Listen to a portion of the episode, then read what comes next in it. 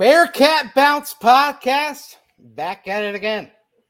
It's a Monday. It's a uh, it's a Monday following a one in one week in basketball. I feel like I've said that a lot, but it is a one in one week in basketball. It's a Monday where it's one Monday away from the Monday that will be the start of the new beginning of spring practice for Scott Satterfield era of Bearcat football. And it also is the Monday before the NFL combine in Indianapolis. A lot going on left, right, up, down, anywhere you look. It's going to be excitement. Going to be a lot to talk about. It's Bearcat. It's juice. It's it's time to bring in my guys, my my pals, everyone that knows everything about Bearcats, whether it be football, basketball, baseball, golf, golf, track and field, anything you want. Let's bring them in, guys. None other. Aaron Smith, Chad Brendel, Ryan Royer. Gentlemen, how are we? Here. How are, how are we? Hey, Aaron, how are we? All right. Just had a long day with little B, and uh, we managed to avoid whatever tornado sirens were going off out here this way. So, okay. Yeah, well, I asked that question uh, today at the hospital. I was like, "So, uh, you guys got a basement? Do we just hang out here? Like, uh, are we are we are we satisfied with the structural stability out here on the seventh floor at Good Sam Hospital?" They were kind of like, "I don't know about that makes out, you feel good." Yeah, it makes you feel great, doesn't it? Imagine that's how it all ends, like this story. the tornado and Good Sam. Well, Ryan, how are we, Mister? I'm good. Always good to be here with y'all. Oh man, golly! Always, oh. he says. Always. Always. Unconditional. Unconditional. Well, you know, it, I, I tell you what, that storm came through. You know, the the Indy area, the the, the area where my office is, and and it, it, it wiped us out. Took the power out, broke things down for a while. Everyone had to go home, so it was uh it was a little scary for a second, but overall it was uh it was, it was a means to an end to the workday. Had to go home and finish the day up at home, so I I didn't complain too much at the end of it. Yeah, that sounds terrible. ay, ay, ay. But hey, you know what? It, it broke a few things. I'd imagine the the internet was broken different different sides of angles were broken. I you know, I, I think if your car breaks down due to the weather, you could probably get it towed over to Danco Transmission and Auto Care. Have boy uh, Mr. Mr. Danco Joe check it out, see what he can do, get you all fixed up. Head over to Danco Transmission and Auto Care and, and mention Ryan Royer, mention uh, Scott Satterfield, mention the Bearcats, the BBP, BCJ, and uh, get ten dollars off your next. Oh, change ten percent off your next service down there Danco Transmission and Auto Care. And guys, uh, I, guess we got started at the top. Most most recent news coming out on Sunday was another thrilling, frustrating roller coaster ride of a basketball game. I you know two games happened this week. We'll, we don't need to touch on Temple too much, obviously, because we've had podcasts and numerous different things since then. But it would be a lot more fun to rehash the Temple game than it would be to uh, rehash this Memphis game. But either way, final 76 73. The Tigers come away with the uh, last victory in this here rivalry. I guess we call it a rivalry. I saw that that name get tossed around a lot. I don't oh, know if you guys definitely a rivalry. You, you consider it a rivalry? Absolutely. It dates back to like the 50s. Like, yeah. Okay. I'll give it rivalry. But for me, it's just it, it, it, it really is a Xavier maybe for me when it comes to basketball rivalries, but that's I mean, also a rivalry. That's what I just said. Xavier for me. That's that's where the rivalry begins and ends for for Bearcat basketball. Somewhat. That's UC's only rival. And I, for me, like level up. Yes, I would. I'll consider Memphis like a rivalry, but like a secondary rivalry, not not the the the cream de la creme that is the crosstown shootout. If you if you get what I'm saying at all. It's a weird take for you. Why? I, I mean, I, I feel like it's a it's a good rivalry. Penny yeah. didn't beat Penny didn't beat Cincinnati the entire time he played for Memphis. He lost four straight times. Oh, he, he, he beat them once. He won. He lost six out of seven times. One and sorry. seven. Yeah. Yeah, so so yeah, I, no, I agree. It, it yes, there's it's historic, it's a rivalry, but I don't know. I I, I put the cross crosstown shootout on a level higher. You know, I, I guess you throw in other other games there, but yeah, I yes, it's a rivalry, but I, I'm not saying as much as it is like with the cross crosstown shootout. I guess It's right up there with Louisville, I'd say. right. Okay, I I guess what I'm saying is like when it when it boils down to say like Kentucky and Louisville, and then you have Louisville and Cincinnati. You know what I'm saying? I, I think Louisville fans would say, whatever, we're getting beside the point. But anyway, first half happens, and, and that's probably the most frustrating first half of, of basketball this season for me, at least. I don't know how you guys felt through it. Uh, the the main thing, obviously, would be the turnovers, and I want you guys to tell me how many turnovers you thought there were in the first eight minutes of the game, first seven minutes and, and 27 seconds for the Bearcats in this game. Two? One or two? There was one, a total of one. It was that Viktor Lakhin travel on a reverse layup, which I thought was questionable as well. But that was that the only turnover. travel. Right.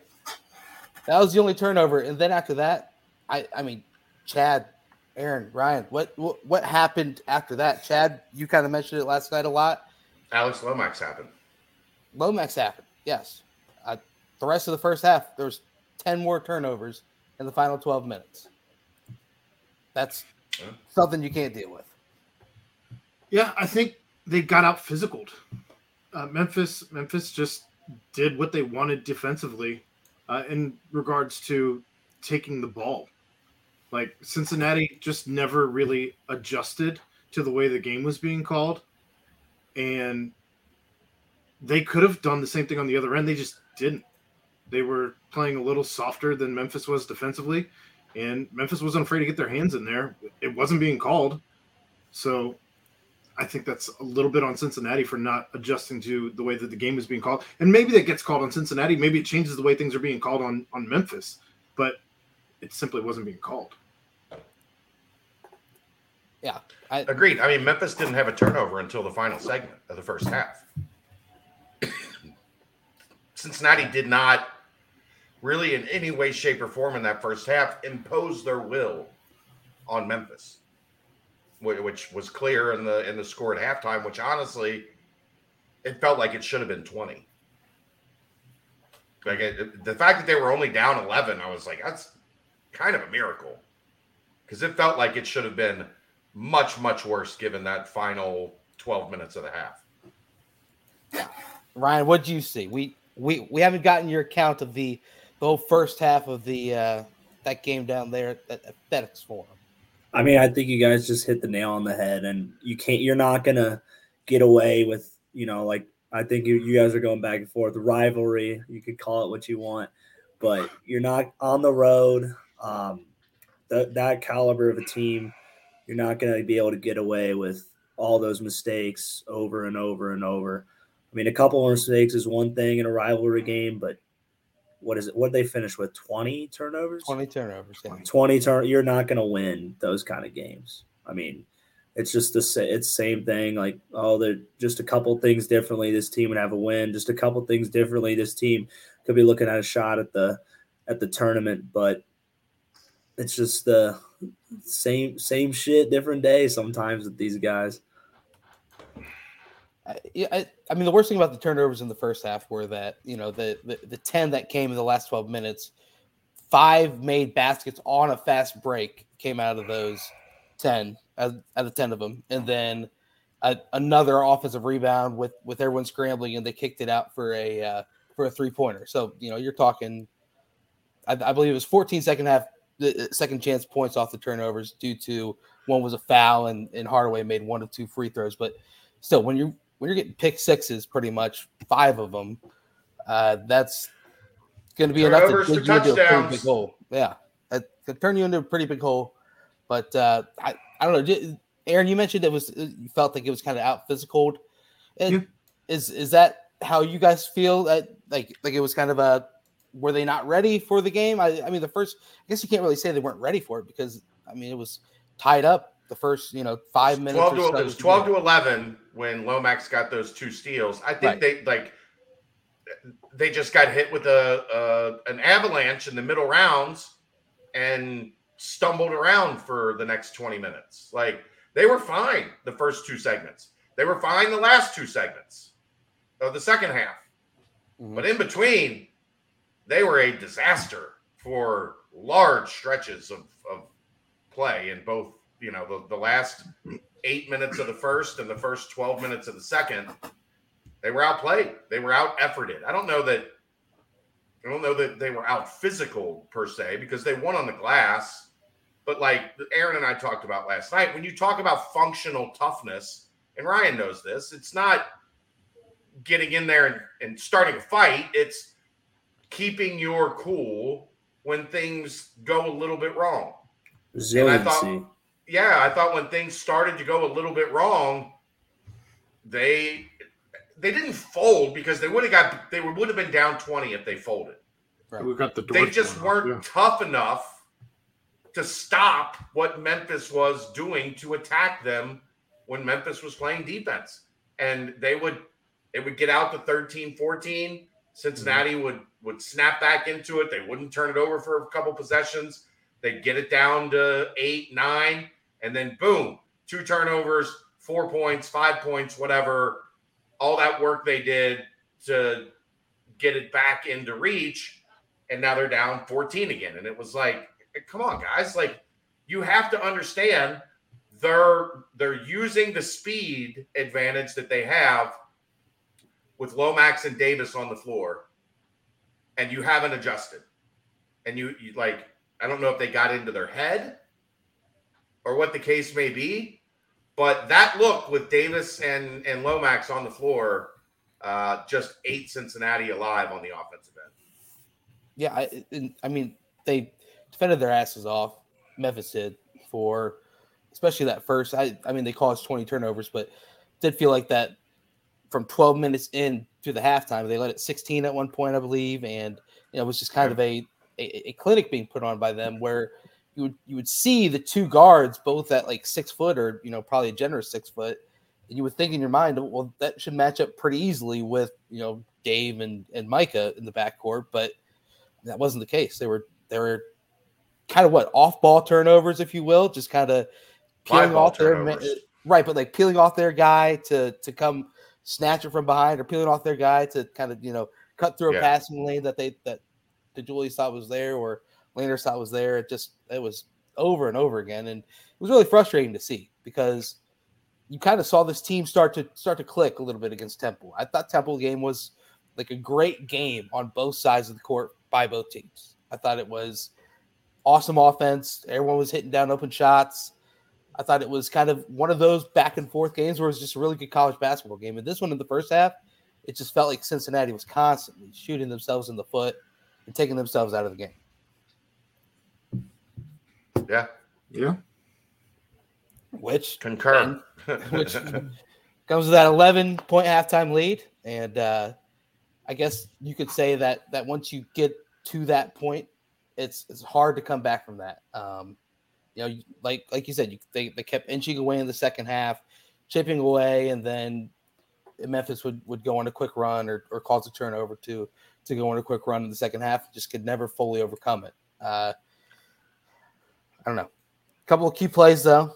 Uh, we, we've got to mention here turning point second half cuts it to six. Nate says this, uh, and then there was a three point attempt by Jeremiah Davenport that that did end up in an air ball. I think I, I think that's something where where the team is kind of used to seeing that type of play and, and understanding that it might happen and being able to overcome it. But yeah, you probably don't want to see that type of a shot in the second half.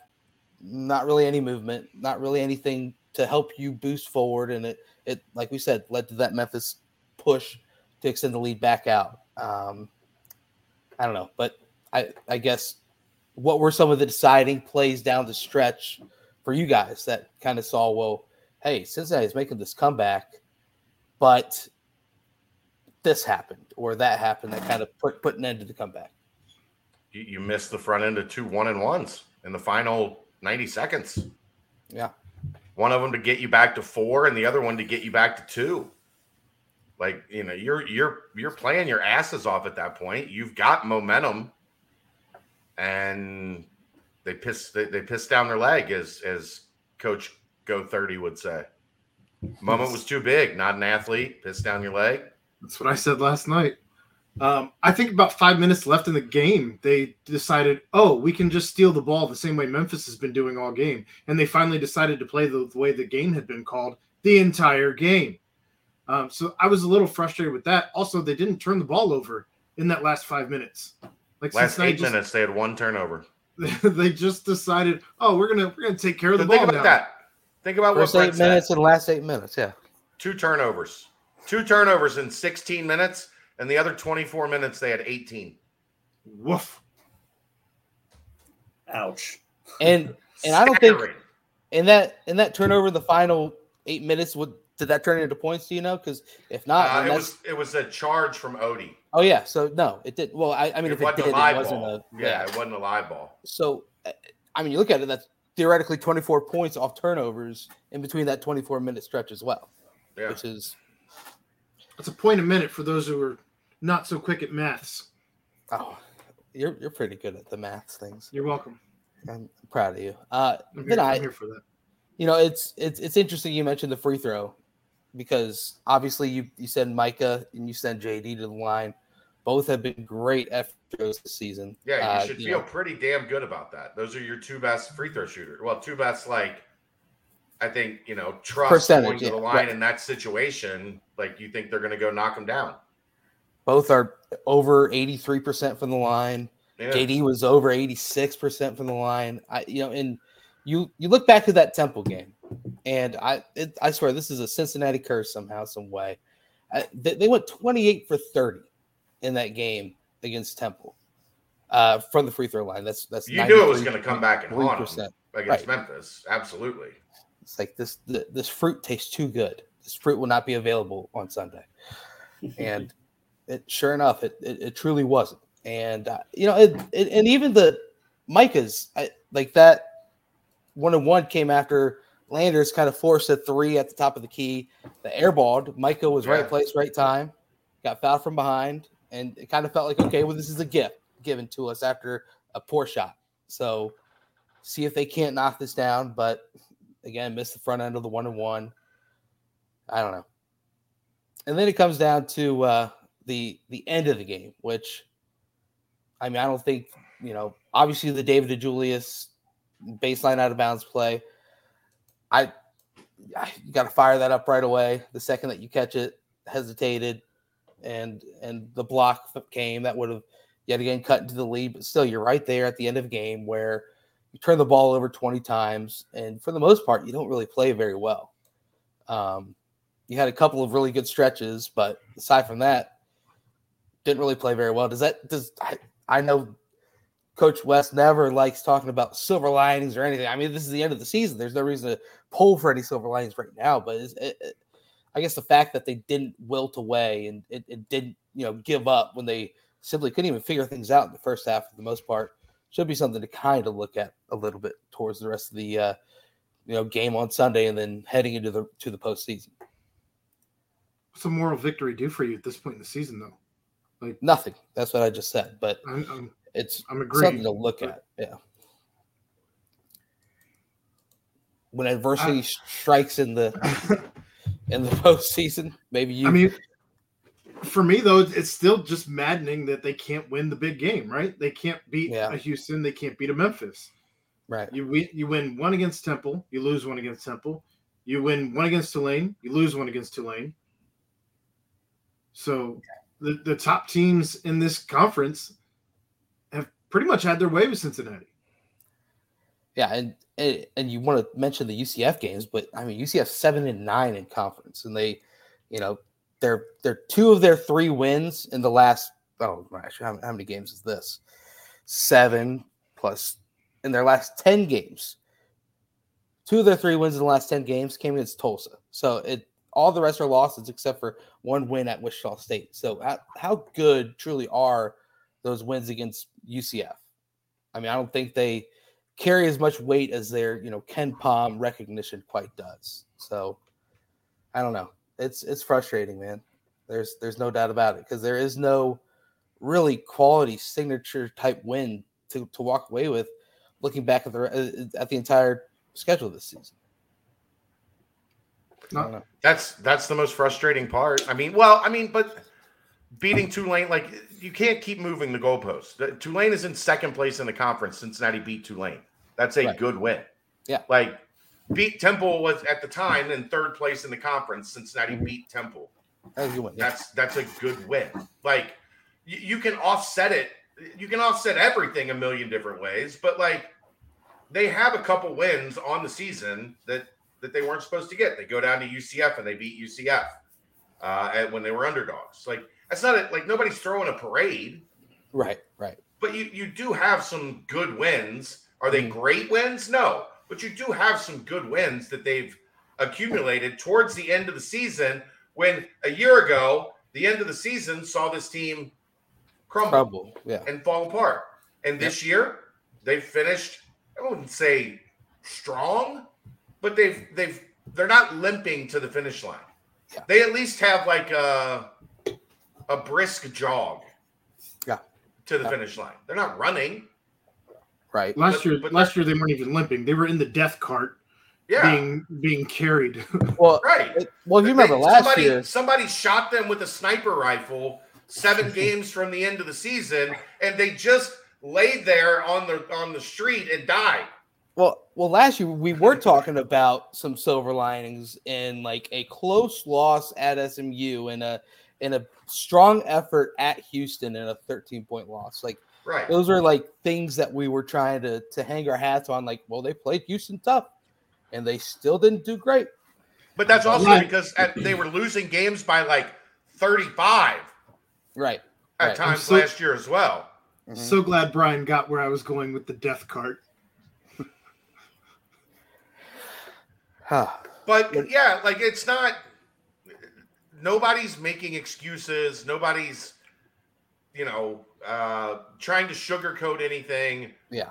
Where they're at should be better.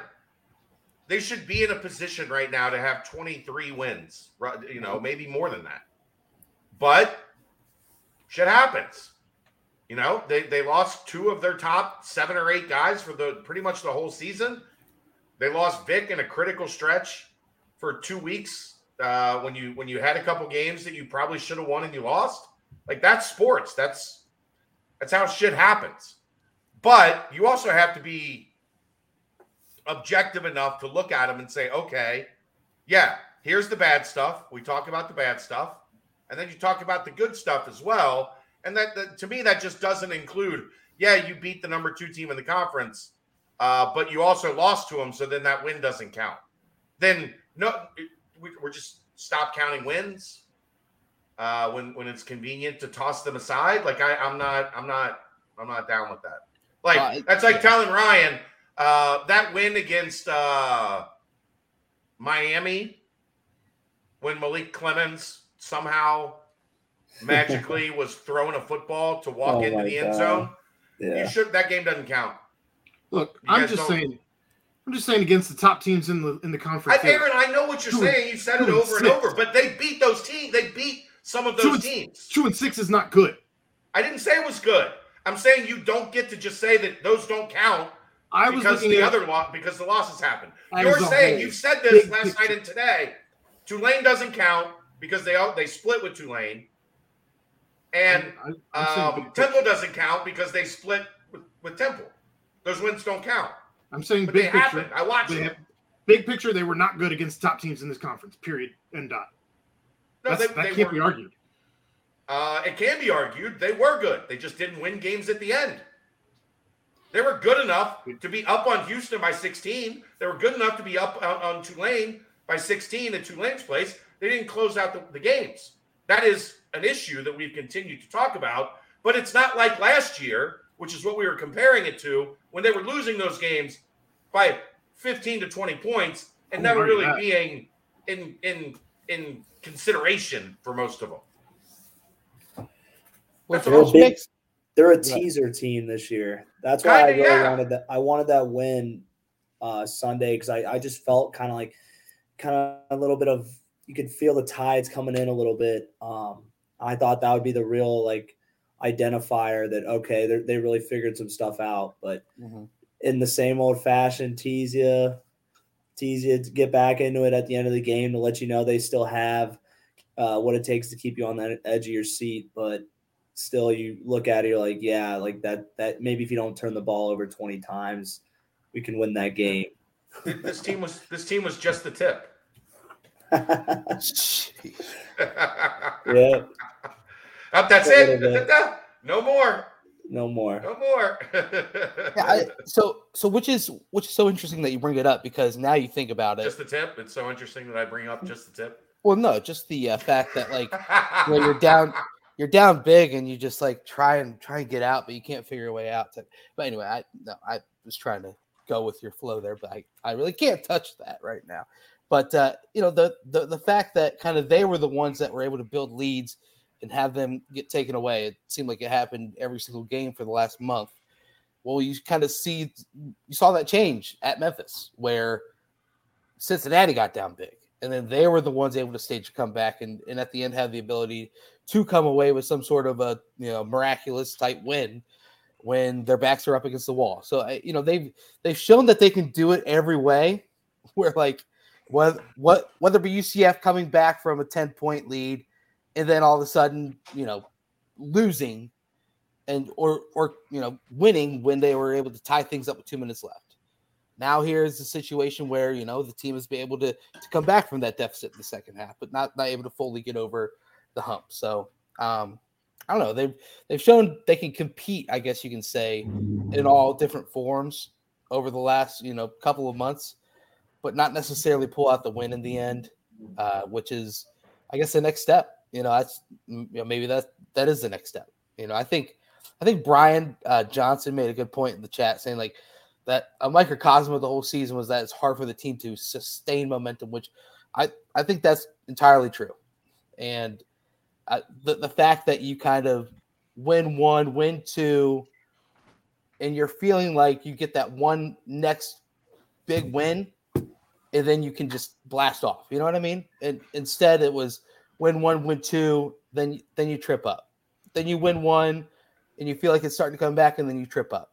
Win two, and you have a really good first half, and then a bad second half happens. It, it, just seems as if the the steady flow of, of stringing things together just wasn't there. And I'm with I'm with Ryan. I, it was a constant tease throughout the whole season where you I, you felt like they were getting ready to just just go over that hump and and really have a strong strong close to the season. Which I mean necessarily I it's not a bad close to the season, but eh, just not quite the over the hump. It's been like in- this in team all season. Essentially average, a little above average, but ultimately pretty mid, right? yeah, Pretty mid. Mid city. I'm, I'm not I'm not paying 50 hundred for this for this season. Ain't no way. 2550 yeah i'll probably pay 2550 for this season. I'm not paying 50 hundred. Yeah. um I, I just you know i think you do have to to keep it all in proper perspective. Ultimately aaron's right. Like they went two and six against the teams above them. Yeah. yeah. That's not it's not good enough. But but they were picked what preseason third, they're picked preseason third they're going to finish fourth right? essentially. And if they would have beaten Memphis, they would have finished third.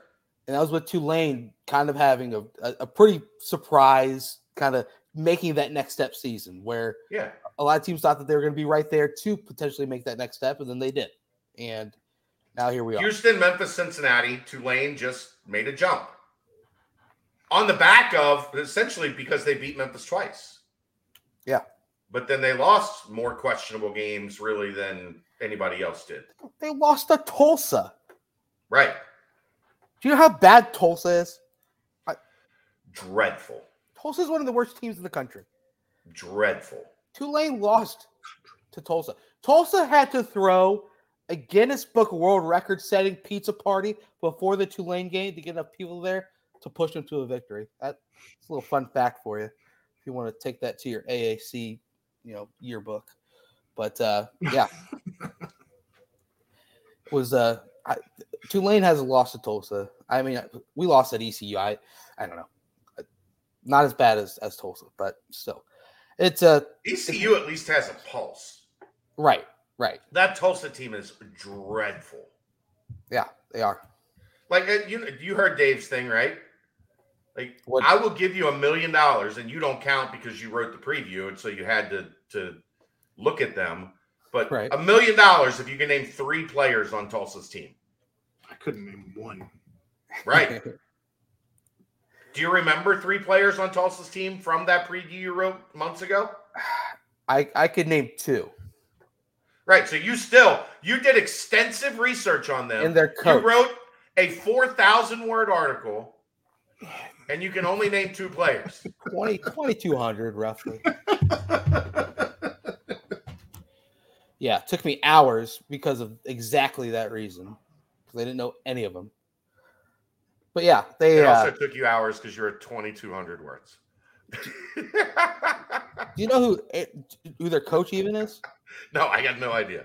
There, well, well, there there should be coaches with Penny Hardaway on the Memphis staff, but uh, I don't know. Whatever. It's a, it's one of those seasons as, as well where you kind of look in the mirror and say, "Hey, you know what? We did put up competitions against all these teams, and now here is the conference tournament where, you know, anything can happen." Um, I'm not going to sit here and, and, and say that I I'm going to bet that they Anything is possible. Right. I'm not going to place a So you're monster saying there's a chance? Yeah, so you're saying there's a chance. But I, you know, it, Come on, it- Lloyd. there's there's been crazier things that have happened than somehow them figuring things out right at the very end and, and pulling out the wins instead of the tough losses and stringing together some things that I, I don't know. It'll be it'll be interesting to see. I see uh, my my thing for this team. This team was the like the exact polar opposite of the 2018 football team. And Okay. and what did we talk about that entire 2018 football season? Was that they were skipping a step. Yeah. Because in in reality, that team in 2017 should have been 1 and 11 yes. awful. It was an awful Oh, season. God. Awful. Awful. Yep. So you you look at it from that perspective going into 2018, like everybody was like, man, just get to a bowl game. Like be ecstatic if this team can get to a bowl game. And there were probably, what would you say, Ryan? At least three games that you you probably should have lost. Or like you, you weren't the better team in three of the wins. But somehow you guys just kind of found momentum. And the fact that you didn't know how to win as a group didn't really mean anything to you. Like you just kept finding ways. A lot of them because James Wiggins just for some reason that season, like Yeah. people started throwing the ball at him and and the you know with uh, the game on the line. Should But- have beat OU. They No. they lost that game. That's for sure. Yeah. and there were a couple in the conference that were like, eh, skin of their teeth. SMU was a close one, and Yeah. then I mean, then the Virginia Tech, the Hayden Moore special. Can't expect that, but No. So I mean that team very easily could have been a seven or eight win team.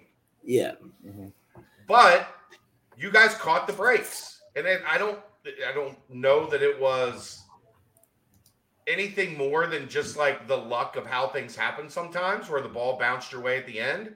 Or, you know, you had an NFL guy in the back end that really had his coming out party that season.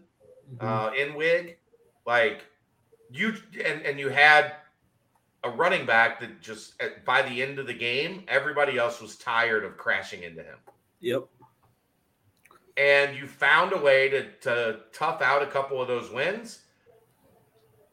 And this team hasn't been able to do that. Like they've just been on the wrong side of too many of these coin flip games. And a lot of times it is just coin flip. Like you can you can point to coaching and execution and da, da, da, a million different things, but sometimes it's a guy jumps up and, and hits a shot that he never hits yep, and and makes it over good defense and and your defense got what it wanted. You got the, the ball into the hands of the guy you wanted to get the ball in the hands of, and he, he jumped up and hit a shot. And and you're a guy that you wanted to get the ball to, and, and you know, there's been a couple of these games where the ball moves great, it finds Landers or it finds Dave, and they take a good shot with you know 30 seconds left that could push the lead out to four or five or whatever, and put a nail in the coffin. You win the game, and we're having different conversations right now. For whatever reason, that 2018 found the way to win. This 23 Bearcat basketball squad has found themselves in those positions. And more often than not, unfortunately, they've not been able to pull it out. Yeah, I, I but but here we are with with two weeks kind of away until the start of the uh, AAC tournament. You know, Vic Lakhin kind of he was he was back again in that Memphis game, but doesn't seem like he's fully back to the uh, to the level Didn't of confidence right. he right the level of confidence he had before. Although that that little prayer three at the end is, you know, a lot of a lot of Vegas betters are are, are thanking him quite a lot for that. He Uh, almost had the steal though. He almost Yeah. had the steal to, to get him back in at the very end. The two Yeah. point, yeah. It was uh man, it's it, it- it's tough. And then I don't know, you mentioned of, of course the uh fact that, you know, they're they're right there in all of these games. Well, you know, maybe maybe the water finds its level and they do pull off something crazy and and see what happens there because you got a whole week off until you play SMU at a, at home senior day, which will be probably as interesting of a senior day to watch who walks and who doesn't. I I don't even know what kind Dave of walked even- last year. I wouldn't put too much right into it. exactly. I was gonna say because you know I, I you look back at football, a bunch of people walked and then still you know came back for that that next season. So it kind of was Still, Yeah, the but- most shocking development ever is that Ryan Royer didn't use his COVID year. yeah. Still Well, I thought it was- year, man. I thought it was pretty crazy seeing Mamadou on the senior night The- festivities and they just and the decided he had graduated. Yeah. I was like, what? He's like a sophomore pretty much, but there he is walking across and heading to where did he go? Northwestern State or something? I don't know. East Tennessee, something, whatever. Anyway, but it, we'll have to see uh, because uh, the team has a lot going for them. They they seem to have confidence at times, and I mean, in that Temple game, you saw different players step up at different moments all throughout the game. And when you can put all that together in one, you kind of just see what happens. Um, yeah. you know, they aren't they aren't stumbling down the stretch like we mentioned last season. They're still hanging tough. They're still fighting. You know, they face a tough rival at Memphis. And and you know what? Memphis kind of had their backs pushed up against the wall towards the end of the game and they were able to pull out on top. You know, I imagine all the Memphis fans freaking out if they if they ended up losing that game, talking about how oh wow we might not make the tournament now, our bubble might might have just gotten burst. We have to beat Houston on Sunday in order to have a big you know a chance to make it in as that large team. So you know they had a lot riding for them in that game too. So and and it goes both ways. They've got a, you know what is he twenty nine? DeAndre Williams played really well.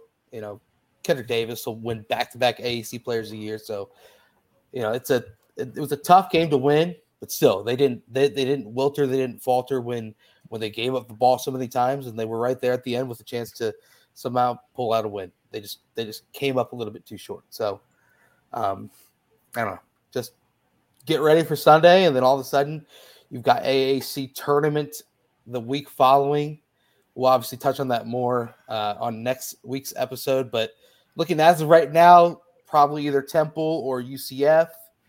Slight outside chance of Wichita State sliding in there. Uh, Temple would have to lose both games.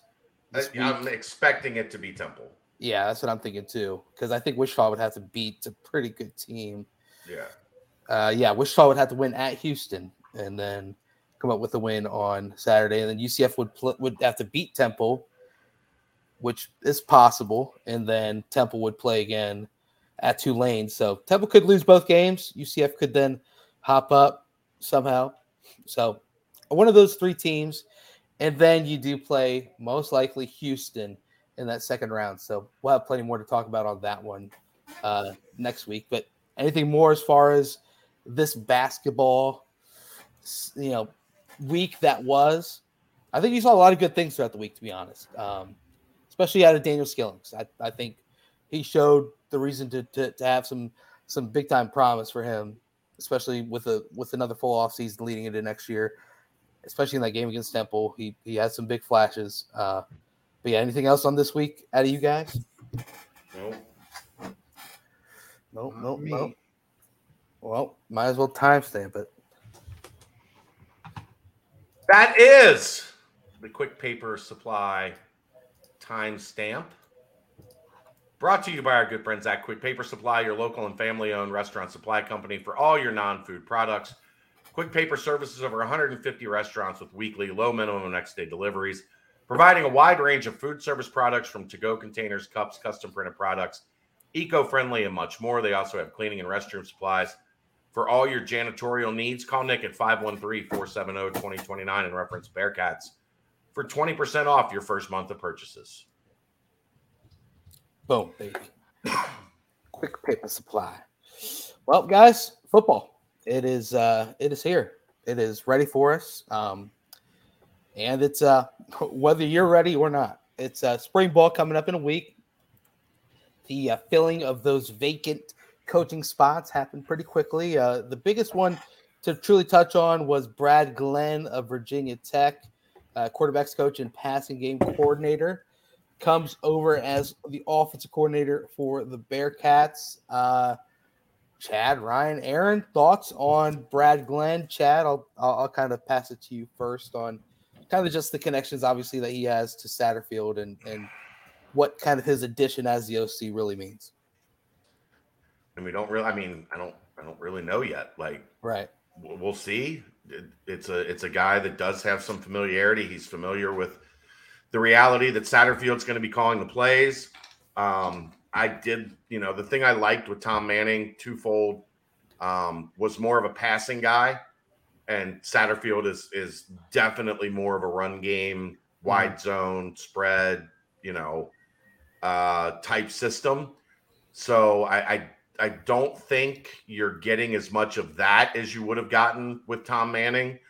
I do think he has proven um, in his stops at Western Carolina and Georgia State as offensive coordinator to be a creative guy, a guy that that knows how to use the weapons that he has on hand. Mhm. So I think that'll be a plus. Uh, but I, you know, I think still the biggest thing you're losing not having Tom Manning around is going into the Big 12 with an offensive coordinator that knew the conference, that Yeah. could sit in those meeting rooms and say, this is who they are. This is what they like to do. This is what they do effectively on third down. This is what they do effectively in the back end to, you know, this team is known for this and this is why. Um, I think having that voice definitely, uh, n- not having that voice definitely uh, is probably the biggest of this little like bump in the road, which I think ultimately is what it is. Yeah. Just having that Big 12 guy in the room as you go through the first year, I thought was going to be invaluable. Uh, that's going to be for me the hardest thing for them to replace with with what went down. I agree. Um, also, do you, uh, do you think that it's something as well? Because although Manning did have a little bit of a connection with Satterfield before, it seemed like he was still kind of a, a guy bringing in a, a fresh, A different voice, yeah. Yeah. So I, I don't know, kind of if if you know having Glenn come in, if if all of a sudden that's going to kind of just be. It was it was obvious the obvious quick fix because you know he does have the the direct connection to Satterfield. He, he coached at those other places underneath the the coaches that have all come from the Satterfield Appalachian State tree.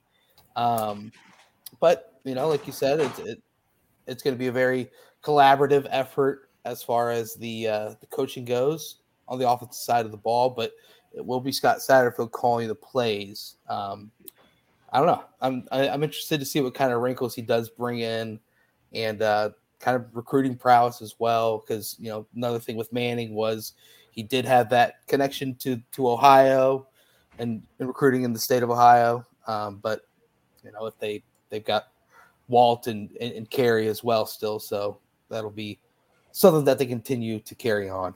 Um, but yeah, that's a the addition there. We'll see kind of how much change or or whatnot there is throughout spring practice. Aaron, anything you saw digging it deeper on on Brad Glenn at all? I was just super impressed with how quickly it was taken care of. Like, Mhm. I, I think that speaks to how well that Coach Satterfield is regarded in the coaching world, um, and that he's also prepared for these types of situations with how his tree has has grown since he Yeah. became a head coach. Right. Uh, that, that he's able to make a call and that quickly have somebody in the spot. Whereas felt like anytime Luke had an opening, it took sometimes what a week, two weeks to fill spots. Whereas this was just done and done. Luke was very much more into the the interview process, maybe too much. You know, I, I think you you struck gold with like a a Mike Brown Mike that was a yeah. result of that, but like Darren Page. Darren Page, is, you Right. know, the the But results from that running back room interview. weren't Yeah. weren't spectacular, but he hit a home run interview. Like, Mm. so you know, there's there's there's good and bad to both sides of these things. Um, but it's a it's definitely a testament to Satterfield has done this longer as a head coach, has been at a bunch of different places, and has a bunch of different connections. Um, you know, I but I've I think it's fair. You've seen some conversation on the board on the lack of, you know, how much Power Five coaching this staff has experience wise outside of Louisville Mhm. and being with him at Louisville. You're not bringing in a bunch of guys that have, you know, spent time that, you know, five years in the ACC and two years in the Big 12. And then, you know, now they're here. Like, I, I think it's fair to wonder, like, what does that adjustment period look like as this staff gets up to a competitive Power Five level? Now, there's plenty of great coaches in the Group of Five, and a lot of these guys have won a lot at their Group of Five stops. But it's like if you want to question that, if you want to wonder about that, I think that's fair. You would have had the same issue though with Luke and his staff, right? To an extent, yeah. I think So- there's a lot of uncertainty around the Bearcats, and uh, there's not like people aren't like thinking that we're going to light the world on fire here. So I don't think a lot of Power Five coaches want to show up and put their resume on the line to have a shitty year on their belt. Um, that's my take, really. That's kind of what I'm seeing, but. That's why I think you got a lot of Satter, Satterfield loyalists showing up one because he wants to do this with his people and he doesn't want Everybody have to deal- does. yeah Luke did it with his people when he with Yeah. his first year. There, there were a lot of people that that didn't have any faith in Marcus Freeman, yeah given the the lack of success that they had at Purdue. Yeah. Um, you know, that but but he like Willie Martinez was a guy. The funny thing is, those guys with the the most Power Five experience, the two guys that I'm uh, thinking of, Willie Martinez and Joker Phillips, were probably the two worst hires of the Luke Fickell era.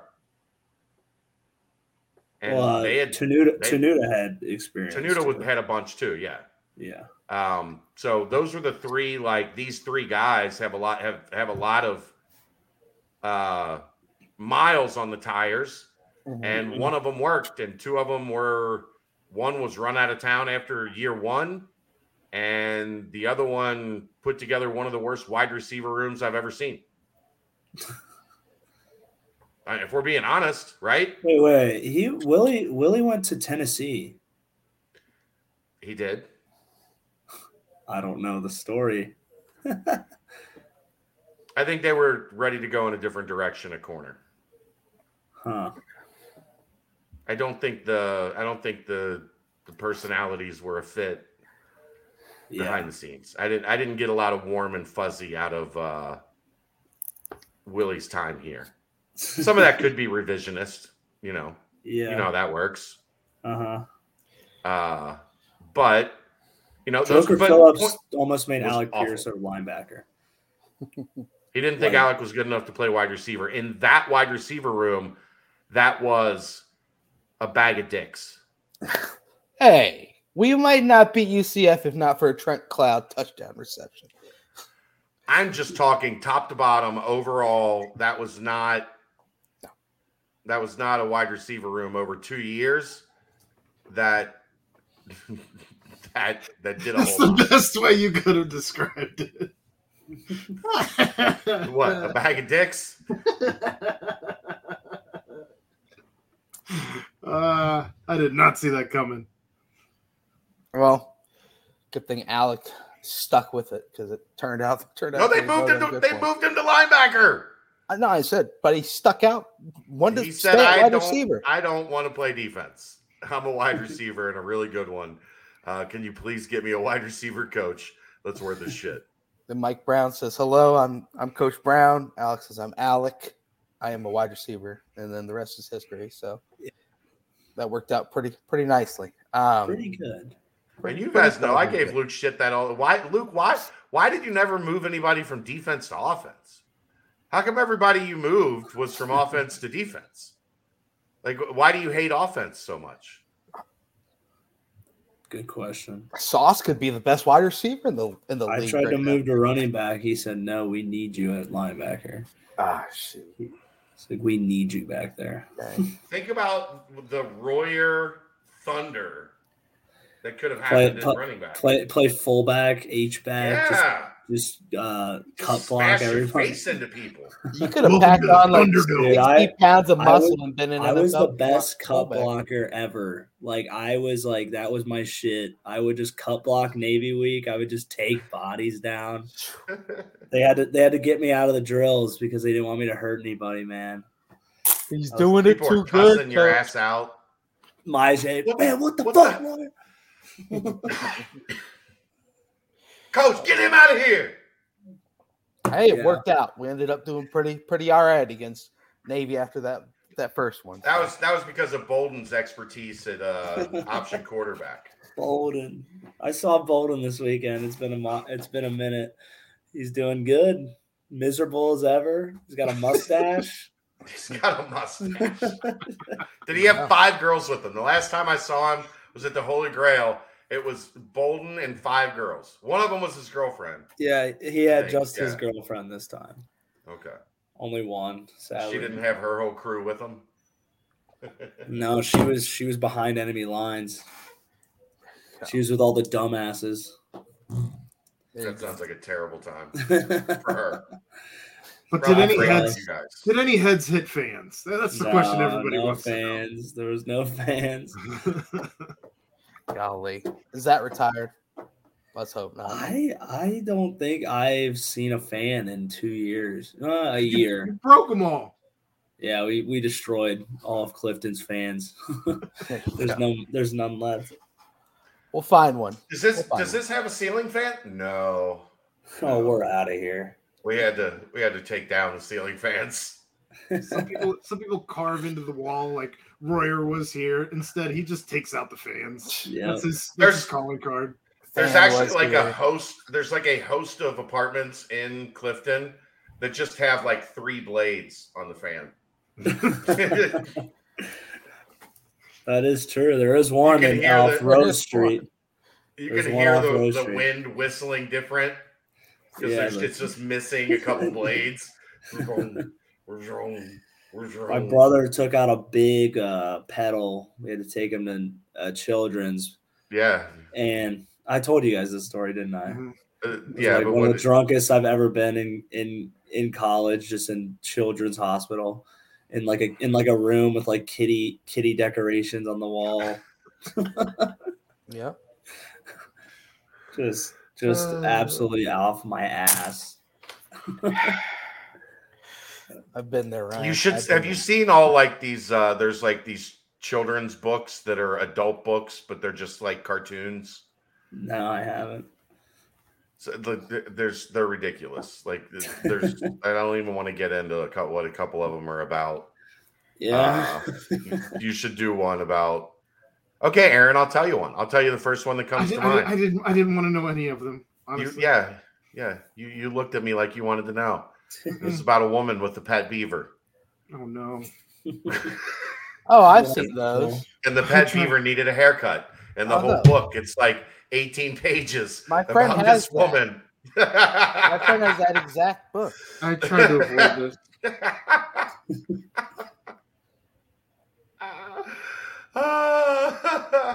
it needed a haircut. Moving on. It was unruly. We have that. My friend has that exact book. It's a good one. You know a exactly what I'm talking about. Not a It ain't, bestseller. it ain't no chitty chitty bang bang, but it's a, it's a solid book. Uh, Ryan, It's a solid book. coming up soon is is spring practice as we're mentioning. Um, next next. Monday it'll be one down. So uh, this week leading up to it is this kind of that what's what's going on through the players' brains? You know, what's is it is it more of a okay time to fine tune? We're getting ready to to for, for me to prove myself out on the field. Is how how quickly do the new coaches integrate themselves with the new position groups? Is is, is it a still a slow process because it is a longer build up towards you know the whole entire spring ball, or or is it kind of excitement brewing around the uh, the facilities and whatnot? At least during your time there.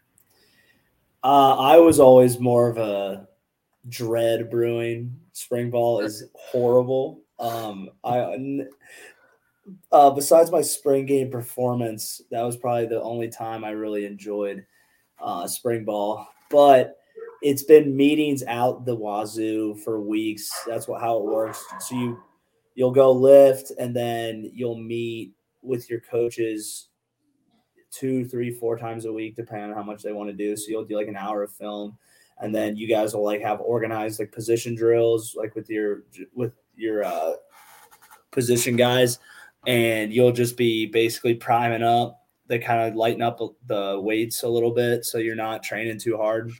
Mm. Get you stretched out, ready to rock. And then once that day hits, man, it is just nonstop football. It's literally 6 a.m. to like you, you could be in there till Ryan. two. What? You, you want to hear something surprising? And I think I don't have an exact answer for this, but I think part of it is is due to uh, the indoor facility getting started and not having a bubble for uh, for spring ball this year. What's going on? 3 p.m. practices. Really? Yeah. Huh. I'm guessing, like, I mean, you know, you're you're dealing with March in Cincinnati at 8 a.m., 8:30 in the morning. It's going to be pretty cold. Yeah. So what? What? they're Uh. doing they're doing three to practices what? in Nippert in the middle of the day.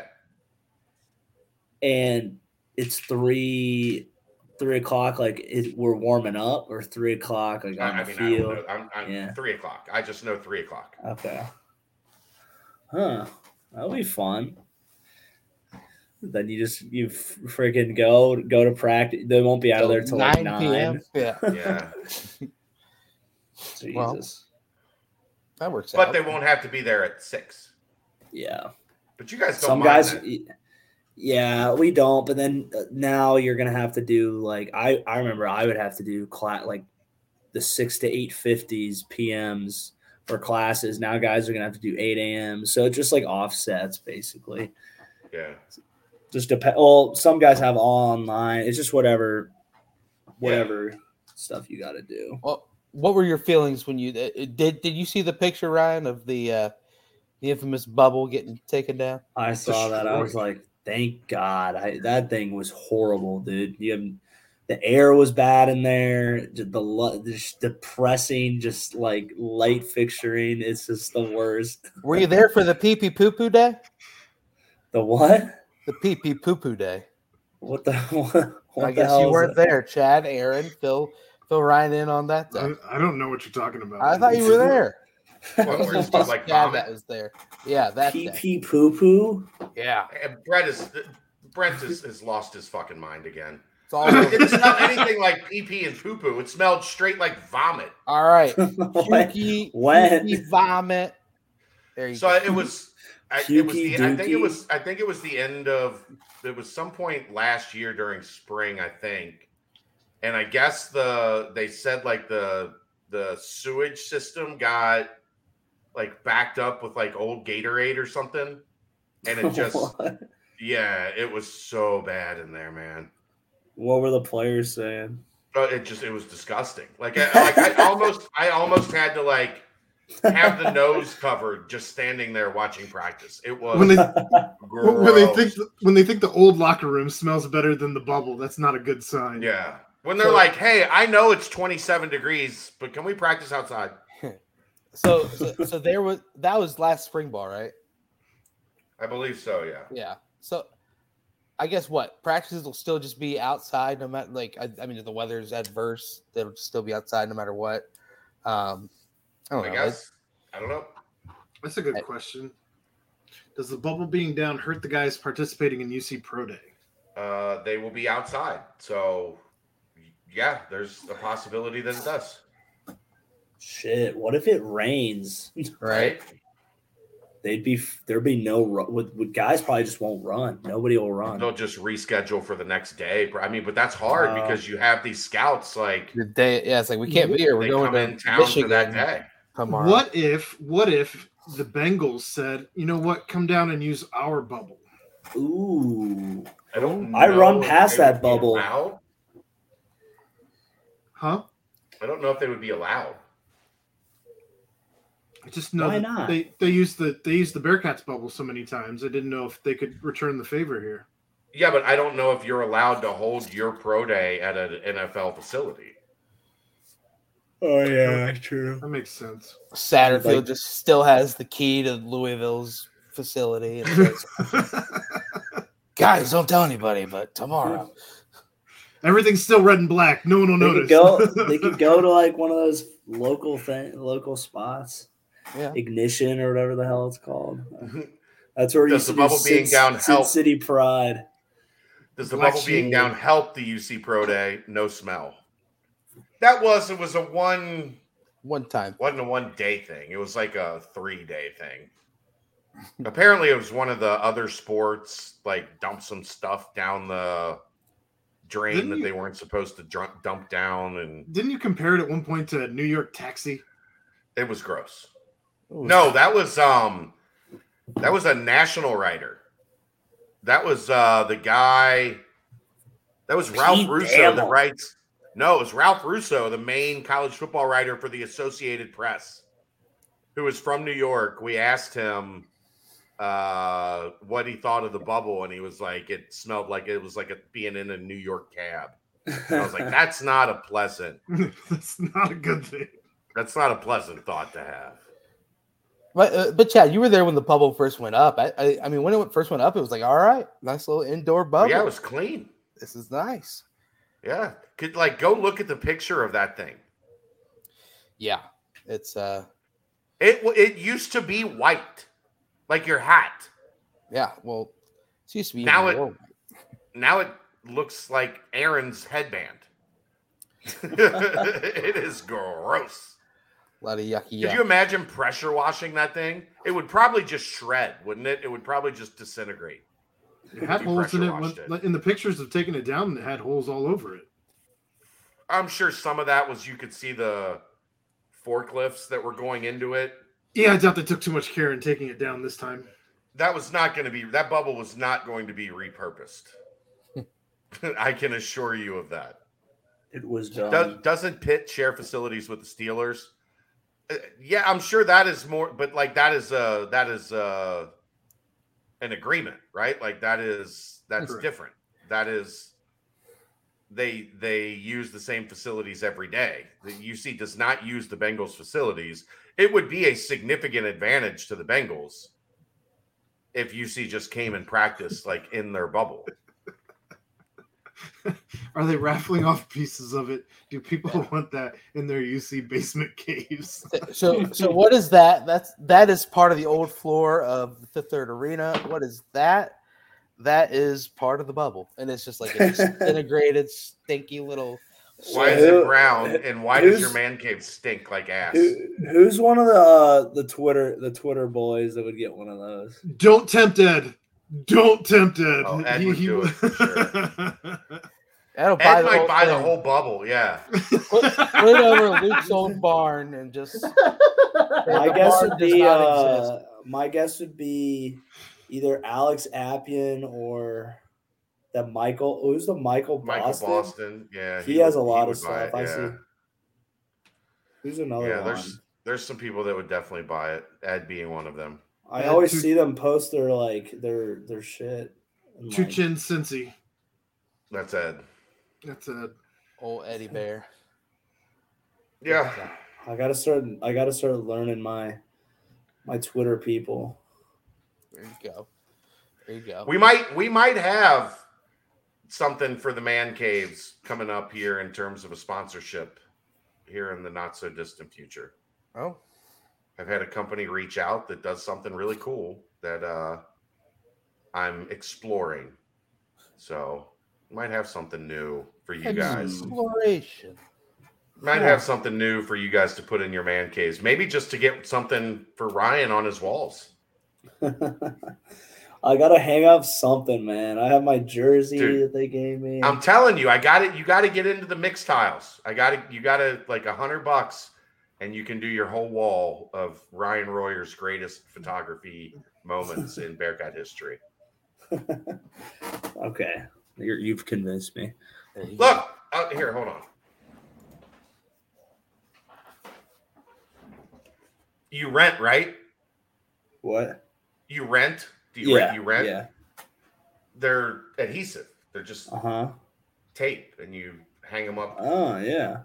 on the walls and i just have used a bunch of pictures that we've had from over the years to like to build the thing you could just do all ryan royer and you can do little ones or you could do you could just get one big like your favorite ryan royer poster Okay. and i think That they would have make me look like not like a narcissist at all. No not at all it would be fine it would be fine totally fine i think they have like new stuff now since i ordered that you can turn it all into like cartoons oh yeah. and make it like cartoon like and like a lot more brighter and uh pops off the screen a little bit more. yeah. They're not a they're not a sponsor. Uh, but if Mixtiles would like to sponsor, they're more than welcome. I, you know, give them a bunch of uh, juice here on the show with the uh, the background. There we Pop. go. Maybe I should hit them up and be like, "Hey, Mixtiles, sup?" Slide into the DMs. They also do Ryan. They do the the Bearcat Journal sign right there. That was Mixtiles, so you could just get one that says the show Okay. and put it over your your not vain, uh, you know, fifteen by twenty five of yourself. Okay. You're starting to convince me, man. Are you a sales guy too? I should be. I could work for Mixtiles completely. Yeah. There you go. I'm gonna clip that and uh, send it to him. Yes. Maybe the sponsorship will just be to get Ryan a We got background. Chad. We got Chad Belfort over here. Come on. Is it a Bearcat Journal icon light? Would you be able to see it turned on all the way from Boston? Oh yeah. Where's that one at? Where's that sucker? We haven't seen that one in a while. Rumor has it that if Chad's not home and someone turns that on, he can see it on the above the skyline. Jeez. It's the bat signal. For those of you not not here, Chad is turning on his big Bearcat Journal light.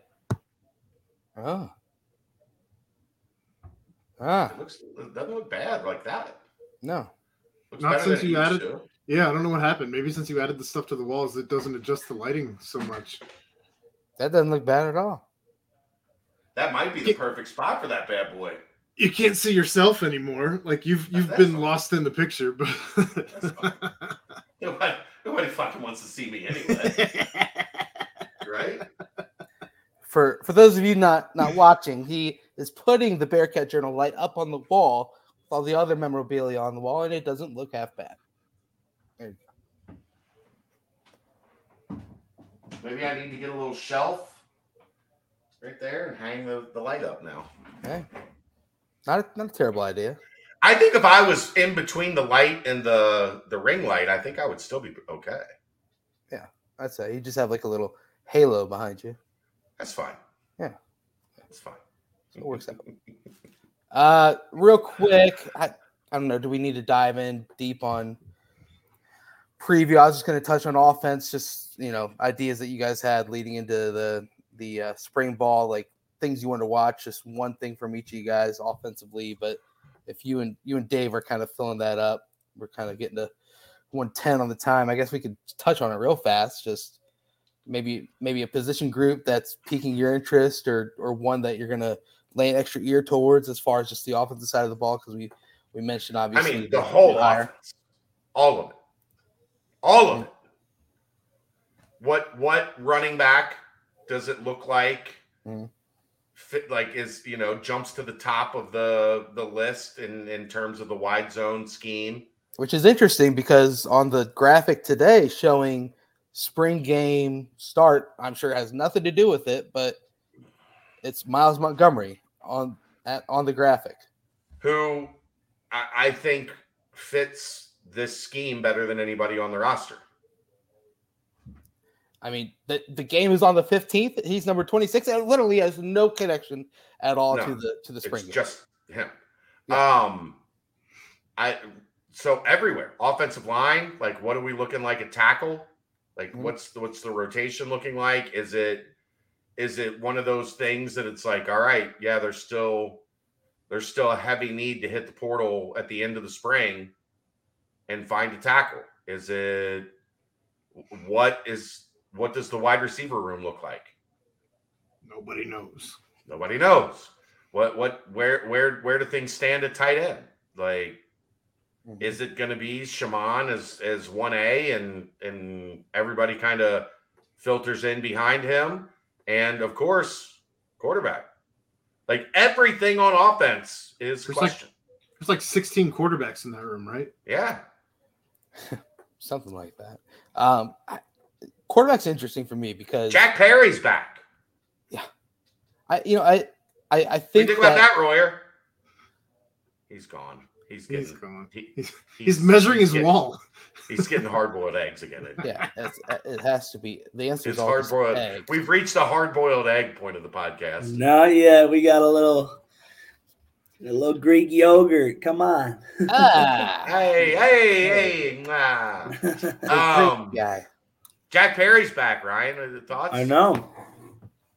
He was my victim, I know. So I'm happy for him to come back. He can maybe have some more time to make a read. You know, he doesn't have the big Will bad you squash the rumors that you will be out there on Monday? Will there I? are rumors that, that yeah, that you've you've exercised your COVID year. I have no comment. You're just gonna have to wait and see. Chad, I just got breaking news that Jack Perry just got out of the Bearcats system again. he just he has at the hopped thought in of his Royer, car and yeah, left. At the, at the thought of Royer coming back for the spring game, he is he has exited the program again. Just the spring game. No, no other practices, no meeting. Just, just one. One last ride, I only know one play call. Maine. quarterback. Royer, go get the quarterback. Yep. Look, I, I'll just say this about quarterback. Emory Jones didn't transfer to Cincinnati to not be the starting quarterback. He was the starting quarterback at Florida. He was the starting quarterback at Arizona State. We'll see if he wins Don't- it. Like you got to, you don't got to count go the boy the out. You got it, but I'm just te- like you know that's his mindset, right, Ryan? Mhm. I'm not No, I know. counting Ben out at all. But that kid transferred to Cincinnati to be the starting quarterback. No, you're right. I agree with you. The, The, the same as Ben Ben still on a last scooter? year, huh? Is Ben still on a scooter?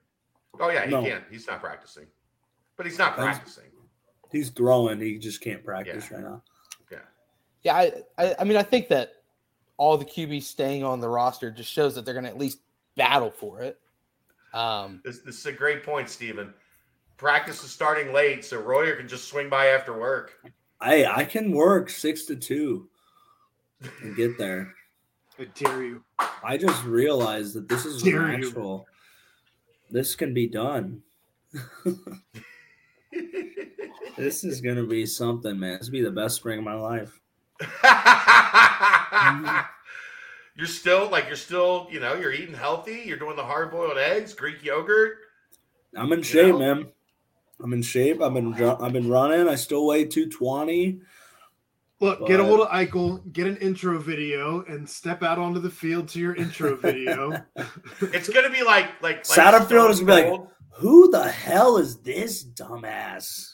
Can you, it's gonna be like Stone Cold coming out at like You know, pump it up, don't you know, pump it up. Royer's gonna come down the steps. It's gonna be like Stone Cold at WrestleMania. Like By God Almighty, that's the show's music.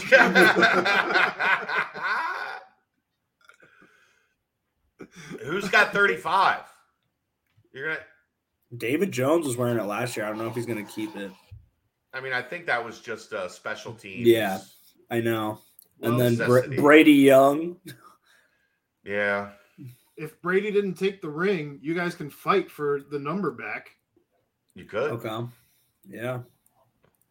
We could. I see Brady a decent amount. Might have to kill him. As long as he didn't take the wrestling ring, you could, you could, you He's could. talking about a different Brady. As long as Coach Brady, Oh. the, as long as Coach Brady didn't take the wrestling ring, you can fight whoever you need to in the ring for your number. Yeah, yeah, you're right. I think I I think Brady took a lot up to Madison. I, all those videos are kind of the exact same that we that we were used to watching here. Well, it's Oh, it's yeah. Brady as the coach and Shark as the like executive producer. right. It's the same video. Like they could have just That is Uh, that is literally Cincinnati football. Every Yeah, every and they- single every person is there. yeah, they just took it to Madison. Yeah. Except the show. Yeah, they they lost they lost some other things.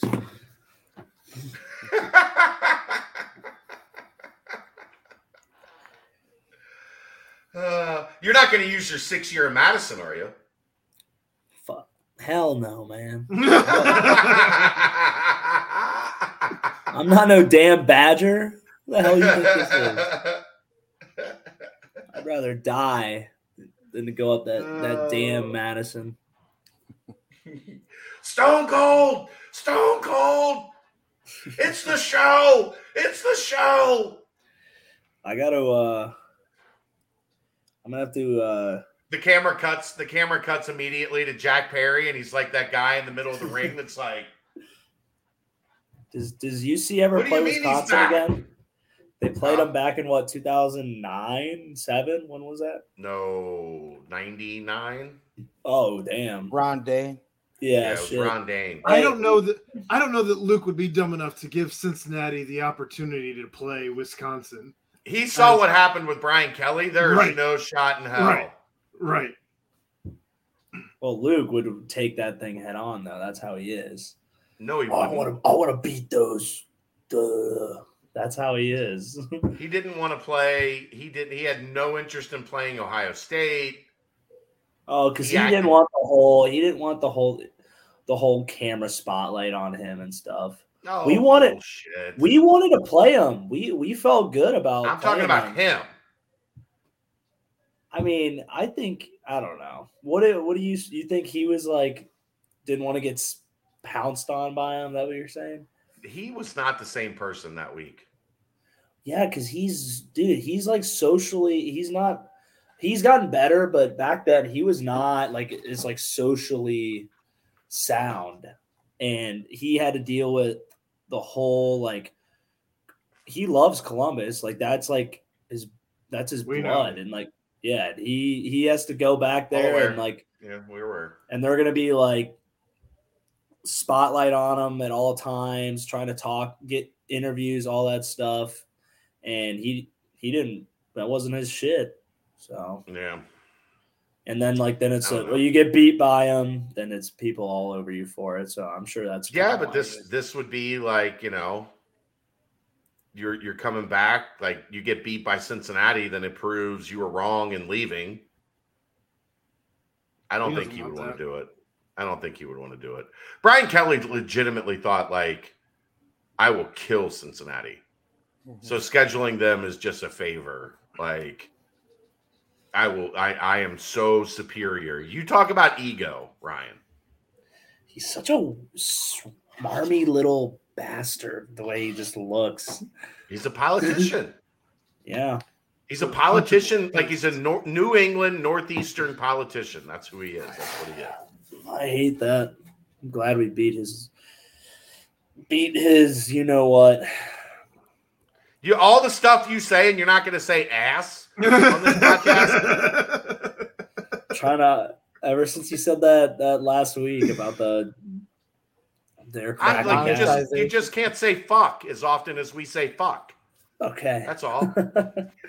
I'm also starting to I'm starting to learn that people at GE listen to this. Oh, uh, I've been approached three or four times now. The other day there was some guy just walking down the hallway. I've never seen him in my life. He's like, "Hey Ryan," I was like, "How you doing?" I'm like, "It has to be from this," and I'm like, "May I'm like I don't want to lose my job." like we're we're branching out, man. We're well past world. that, bro. We're well past it. They're watching the archives. You're in Oh trouble. yeah, yeah. yep. Yep. HR will be knocking on my door. so uh January 17th, 2023. Did you say this on a YouTube podcast? I don't know. I don't know what you're talking about. That wasn't me. Podcast? I- What is that? You mean Joe Rogan? Joe Rogan sells rocks. oh boy. Go ahead, Brent. Take back control over this this show. Uh, well, I think we're done talking spring football. Um, so I'll let you and Dave handle that on Wednesday. Uh, oh boy. is it Bag Is this- Nation? Is it what? Is it mailbag time already? Uh, I I think it might be. We we we're we're heading into that realm. Uh, I did want to say, uh, on top of Dave and I talking a bunch of uh, spring ball and giving our thoughts, we will have a special guest on Wednesday as well, and that would be defensive coordinator Bryan Brown. Ooh. So uh, we've been working on. when are we getting one? I'm working on it, Brent. I'm working on it. Sheesh. I'm working on it. Things got a little hectic on the seventh floor for 10 days or so. They So when we first started talking about we were going to have all the assistants on, it was a different situation than uh, last week. so we're working on it. I, I'm hoping, I'm hoping we have something for next Monday, but until I'm told for sure, I don't want to tease it. But I do have confirmed that defensive coordinator Bryan Brown will be with us Wednesday at eight o'clock for the uh, the BCJ pod, podcast. Uh, no baseball recap. Uh, uh, hold on one second. Well, no, I was Uh, quick Jeffrey. paper I'm not letting this pass away yet. Quick paper supply. Products like uh, to-go containers, cups, pizza boxes, to-go bags, can liners, not cat liners, can liners, napkins, etc. They've been open since 2009. They're one of the largest minority-owned companies in the city. Call Nick 513-470-2029 and reference Bearcats for 20% off your first month of purchases. There you go. I, real quick though. Honk! What's up, buddy? 1999, Cincinnati took down the Wisconsin Badgers 17 to 12. Sadly, that next year they did lose in Madison, but it went to overtime and was a game winning field goal. So Badgers struggle with the Bearcats. That's uh that's about all we got to say on that front. Um, also, this weekend uh, or this week throughout the week is uh, the NFL Combine. Uh, we've already mentioned the, the, the six Bearcats that'll be there. Uh, three were mentioned on the Athletic. Dane Brugler, one of the you know top uh, NFL draft analysts, mentioned uh, he, he- he's fallen in love with one one prospect in particular, and that's Tyler Scott. It's going to be a uh, fun, thrilling time to watch some of these NFL Network people and and draft analysts kind of oogle and Google when Tyler Scott, Tre Tucker, and Josh Whyle and Ivan Pace put up some some Tyler men- Scott, who Luke Fickell wanted to move to cornerback. Really? Didn't know that one. Oh, he joked about that all the time. I would like going into not this season, but the the playoff season. I was like, Tyler Scott is going to be that dude next to Alec. Like you Yeah. see it coming from his practices. I was really big on him the year before, but the room was just crowded at the top, so he didn't have his really chance to, to kind of bust through. So I would ask Luke a lot about Tyler, and Luke would be like, "Ah, think about think about moving him to corner." And think of- you know think he might be able to help us better there than uh, than a wide receiver and like that was a consistent thing. Like they were legitimately. I think if Marcus would have stayed, they really would have tried to move him to corner. Hmm. But without Marcus around, you know, Tressel didn't exactly have the knowledge or like the juice to like like really push hard for something like that, like Freeman did with Pierce. That was why AP really like Freeman pushed the hell out of him to try it out, didn't he? Oh, I mean, I remember he was like super big on like developing Alec when he got into the room. I didn't hear anything about Freeman pushing it to initiate it. just kind of always in his ear, like come over and play linebacker. come play. we Freeman love wanted doing that, yeah. Freeman wanted Tyler Scott at cornerback. I know that, like for sure. And Luke would joke around about it, and then Tyler was so good that like he didn't give him a choice. Yeah. But another guy that that you know, anybody that was good on offense, Luke was like, "You ever think about playing defense?" But yeah, Tyler Scott. Uh, people are finally starting to watch the tape, and they're seeing, okay, well, we've all kind of been sleeping on this guy, and I mean, you you watch the tape that's on Twitter, the separation that he gets. We all saw it on Saturdays. It's it's pretty insane. So um, he'll be a name to watch, but I, I think all of them are going to put up really good numbers, and as as long as Tre and Tyler are catching the balls thrown to them, and and, and most of those uh, periods at, at the at Lucas Oil, I feel like it's going to be uh, be a really really strong weekend for the Bearcat faithful, the group there. Anything more Did on you? Oh, Yeah. hold up. One quick. Did you see what Chris Johnson said? Chris Johnson? No. CJ Chris Johnson, the man that ran the fastest CJ 40 in the history of the NFL Combine. What did the man say? He said if there's one guy he thinks that could break his 4.24 40 yard dash time, it's Tyler Scott. Tre Tucker would like a word. They're both going to have a shot. Wait, that's the record? I thought it was 419. The official, like they'll they'll put like the hand time stuff up like right away, but then mm-hmm. they go back and do like the official hand time Okay. times afterwards. There was there was a huge discrepancy last year where people were kind of up in arms that the numbers that were coming out weren't the Were a little numbers that were actually yeah. So yeah, four point two four from Chris Johnson is the official laser fastest forty at the combine, and like somebody interviewed him last week. Yeah, Um, the 33rd said- team. I'm looking at it right now. yeah, he said that he felt that Tyler Scott was the one guy that could that could break his uh, forty yard dash record. As he wears an this- ECU shirt with ECU highlights on. So hey, Yeah, that'd be one final one final defeat of the Pirates on the way out of the AAC. How about that? Arg! Ours, right. Um, as far as uh, baseball goes, Jeffrey, you listening? It was home runs galore for the Gators as uh, the Bearcats dropped all three games down there in, in, in sunny Florida. Uh, Gainesville was not kind. It was what, 13 6, 13 3, 13 7. And in that final game, not one, not two, not three, not four, not five, not six, not seven, but eight home runs Hmm. for the Florida Gators. And Bunch of solo shots, huh? and their and their big victory. Yeah, that, I think there was 13 total over the three games. Um, but yeah, it's number seven team in the country. So Well, they do have their home opener though on Wednesday against Mhm. Miami of Ohio, and there are Natty Boys koozies being given away. ooh. yeah, So there we go. Uh, and then of course, yeah, we'll we'll touch on it. Golf is in the top spot heading into the final day in Dorado.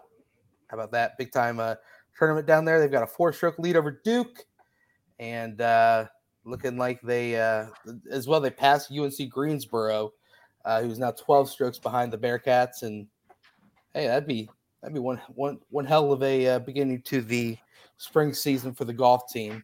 I think I saw this properly. There, so on a golf team, you have six guys out on the course Mhm. competing for your overall score. Um, their sixth guy is in 17th overall place in this tournament. Ooh, That's Woo. insane.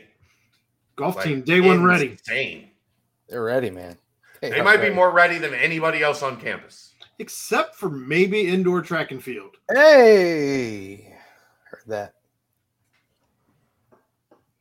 Track team Who? doing uh, really well. As also, they they claim the American Athletic Conference Indoor Championship for men's track and field. As a track guy myself, love seeing that. Amen. We we we smiling at earlier. Just like it. I like when you say that. It's funny. Because I'm fat now, I wasn't allowed to be skinny and run fast when I was young. Look at that guy. That guy was fucking fast, Ryan. I know. It's just funny when you told the story. Fast as makes me laugh. boy. I'm fast. Boy. I'm not fast as fuck, boy. I'm slow as fuck now. this one's totally not getting monetized. but not quite as fast as as Mr. Tyler Scott. Did he he ran top 10 nationally. The shout outs to Dane Brugler for this. It was uh in, in the 60 meters and the 200 meters dashes as a senior in high school. Which he uh was fast. I mean, he was fast, 60 fast, meters, fast. 677, 200 meters, 2139. Uh, and those are some speeds that they say absolutely translates to the field. So, whew, he's fast. I mean, what? All of his touchdowns were were 20 yards or more. Mhm. 14 touchdowns, all of them 20 yards or more. even on That's catch and runs, Ooh, Yeah. Crazy. he was he was nice. He was speedy. That Uh, dude. Fly. Flip. Well, we ready for uh could fly. Could fly. Mm. Could flew. Kalu. What about Kalu? Need Caillou. a, need a strong finish out of Okay. Clue. anyway, I think we can head into the uh to the mailbag portion now. Oh, actually, Chad, Yeah. any anything talking wise, recruiting wise, because I know kind of made a little bit of a rumbling today on the boards, um, as far as basketball or football recruiting, heading into what's going to now be. I I mean, it's it's crunch time towards the end of the season, but this is also where recruiting is starting to kind of kind of get a little bit of an amp up as far as those things go. I know today got. I know there's a there's a there's a mailbag question or two. I'll get to some of that. Uh, ultimately, I just haven't been. I, I don't have time to really deal with a lot of that right at the moment. Um, so I don't have a ton like today. But as you go through spring practices and you're around, and then as the season ends in basketball, we'll get to the basketball stuff. I, I've got some things to say on that, but uh, football information will grow as we get through the 15 spring practices for sure. Mel, mailbag it up. All right. Well, well, well. Starting it off in the basketball portion of the mailbag. Remix. Here. Really? Remix, not starting with football. I lied. I saw the word basketball. Uh, football portion of the mailbag. Because there, I think it's because there's only like one and a half questions here in the football portion. Fair. Uh, best away trip for conference game in 2023 doesn't have to be highest ranked team, but best overall trip accounts for city, stadium, travel, distance slash accessibility, fan reputation, etc. I mean, West Virginia, Pitt, I would I would agree with one of the two. I Boone Pickens Stadium sounds awesome at Oklahoma State. Like I would like to see that one late October, so it still should be decent weather. Um, and nobody gives a shit about Houston. Uh, I'm not going to Provo. Houston's old hat at this point. Yeah. Yeah, like we've done that before. So Morgantown or Stillwater in terms of the uh, the conference, the four conference games. Uh, but you know, Pitt's always Pitt's always easy, and as much as I don't like Pittsburgh, that's a pretty good town right around the stadiums. Like there's a lot going on uh, We're around s- Heinz Field. Restoring two rivalries in the same season, though, is, is pretty cool for the football team to be able to do between Sure. Pitt and West Virginia. I'm still pretty sad there's not a trip to Austin, but but I think Morgantown could be a fun BCJ field trip. Yes. I'll be there. It's two and a half hour drive for me. Morgantown, little, little BCJ field trip. I like it. I like it. Yeah, Provo's beautiful, uh, and then you realize you're in Provo. A Friday night game is tough. What happens in Provo? Nothing. Never happened. Yeah. Well, well did you hear what all of them were Is there saying? that- What Is there happens in literally- Provo? there, Like, didn't there's nothing that happens in Provo. At the uh, Is there like The no All-Star weekend? bars or when, when the, you anything? see at the All Star weekend, they, like they were all like, Yeah. like Shaq was like, this is the I've worst never thing rang we've up. ever Uh, done. It's like I've never rang up a higher room service bill because there's nothing going on. So I just sat in my room and ate food the entire night. In. Salt Lake City? Yeah, There's a Chili's. How is there nothing there? I Wow. just because you're not allowed to have the a beer drinking over five percent. and the- What the hell? It's the Mormons, baby. So why do they have such a beautiful state? That's yeah. bananas. You aren't allowed to order coffee on Sundays in Utah. Damn. well, good so thing. Provo good is thing. on your be- list. Like it is. It is beautiful. It, it's it's gorgeous, but that's where the fun ends. So unless you're just gonna sit on your balcony in your hotel room, if you if you're lucky enough to have one, and just like go, ooh, it's pretty. It's so pretty here. What do the college kids do out there, man? Ski. Nothing. They, they ski They and play play hockey. Well, well, you saw what the the one BYU player got in trouble for kissing a girl. Yeah, it's they have a code of conduct that you have to like you have to live by. I don't think there's I, there's probably not anything in the code of conduct conduct about sticking your head in the fan though. So you What probably about- can still do that.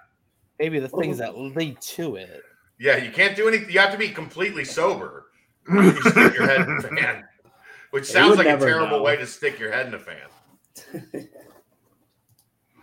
All right. Uh, when is the strength coach going guest host on the pod? I'm working. Nico. I think the the biggest hang up with Nico is uh, young children, and eight o'clock is a difficult time, as Aaron can attest, when you're trying to get young children to sleep. I get it. So that has been the the, the hard part with Nico. We've we've been attempting Nico for a couple weeks now, and it just hasn't lined up yet.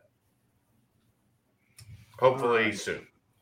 Hopefully. And that's the football portion of the mailbag. Moving on to the basketball portion of the mailbag. Hey, baby.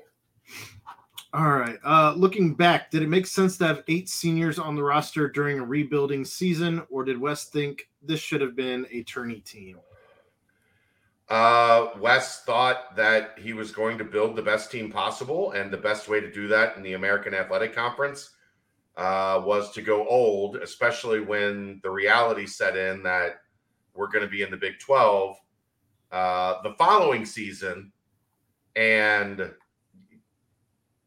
maybe it's best to try to get Big 12 guys to the Big 12 because recruiting Big 12 level guys to the American is not an easy task.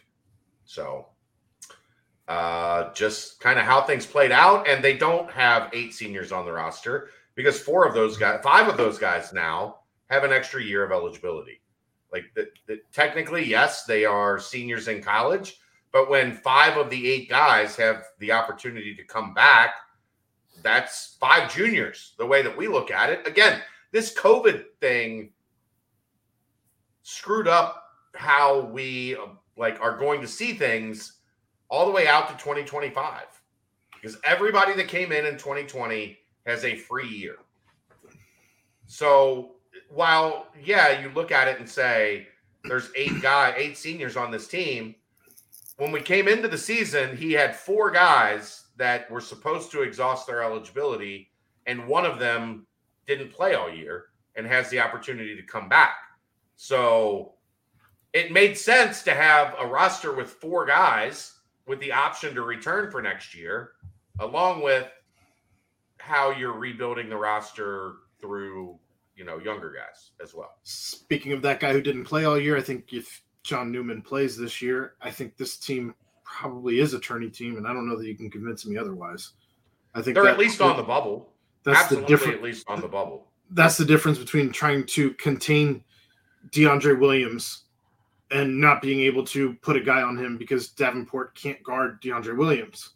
That's Yeah. the difference between having length against Houston versus And not.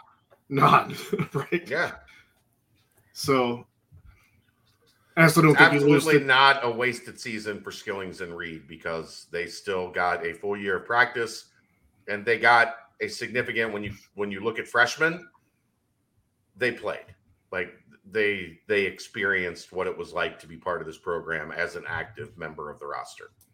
I I wouldn't want to see either of them going into next season with no experience. Right.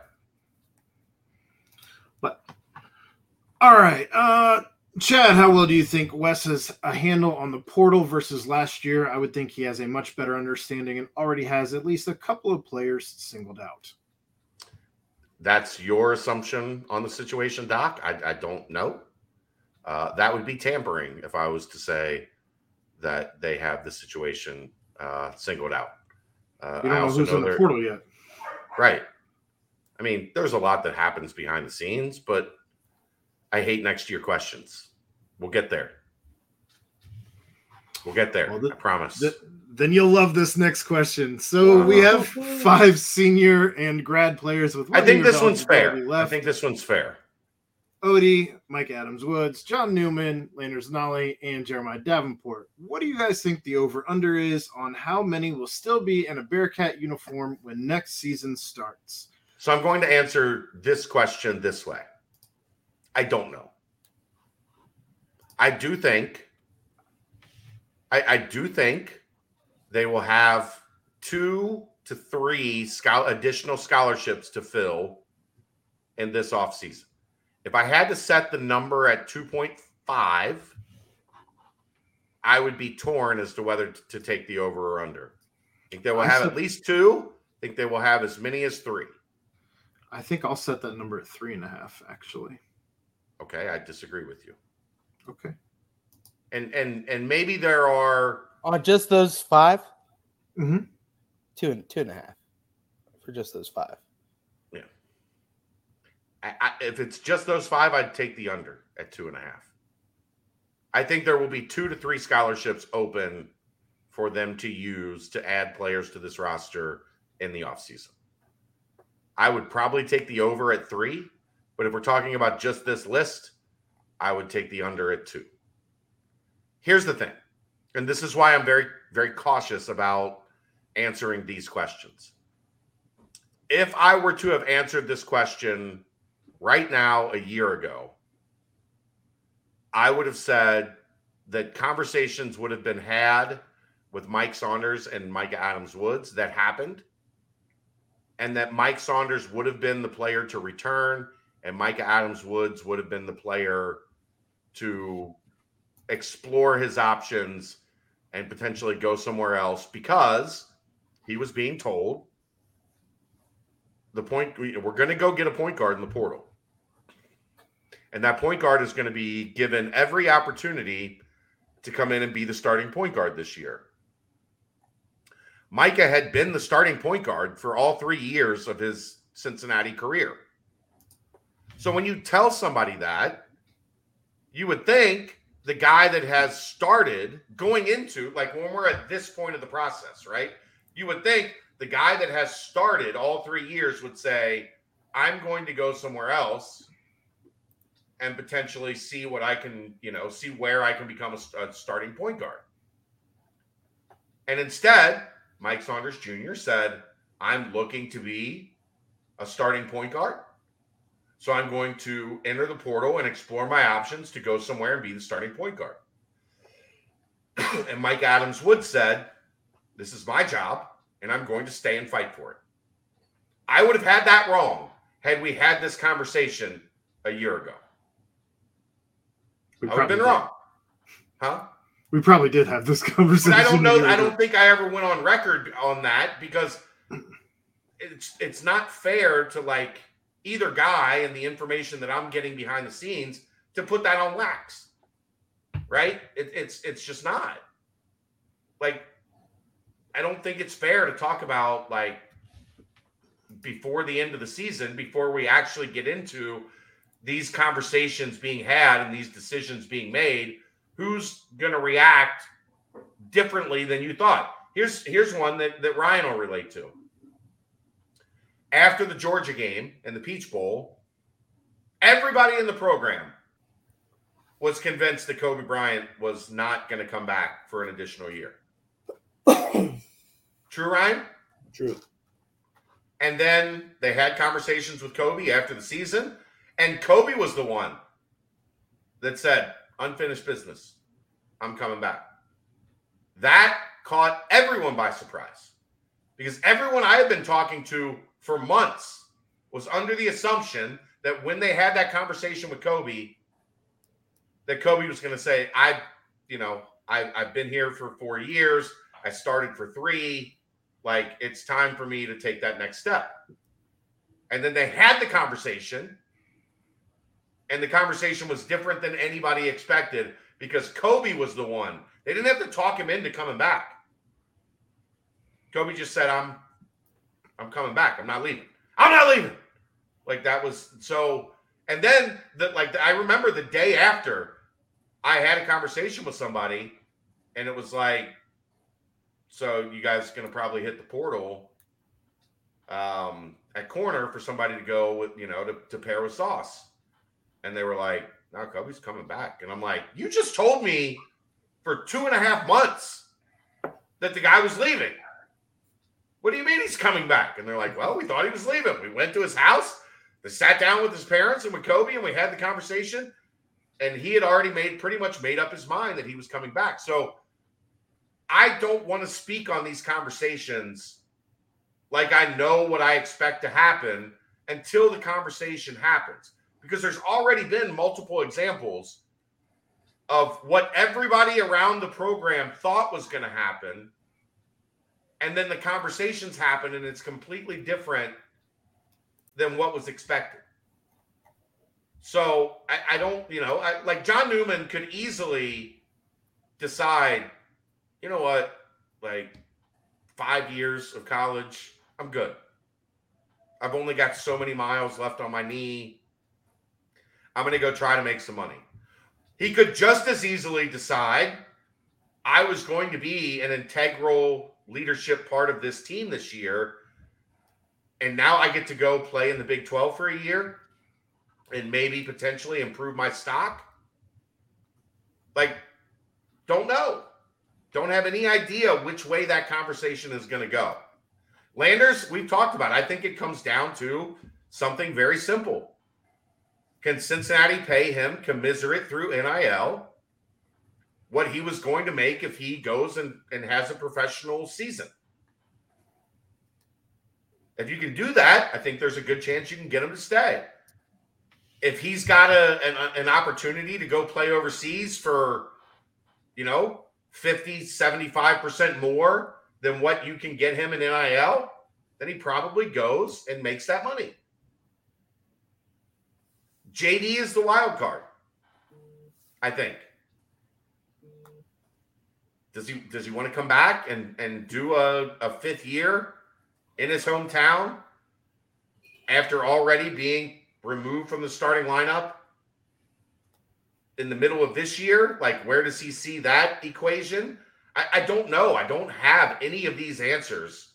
Like, I, I think if I'm Ody with the improvement I showed at the end, end of the year, I'm like, hey, I'm to come back and and prove that I turned the corner. Mika, we don't know. Like, again, fifth year. There's going to be two new guys coming in. Does Mika once again plant his flag and say, This is my job until it's not? A lot of questions to be asked and answered in those conversations between those five guys. Um, do I think they'll all five be back? No, that doesn't seem logical. Um, do I think there's a chance that two, three of them, four of them come back?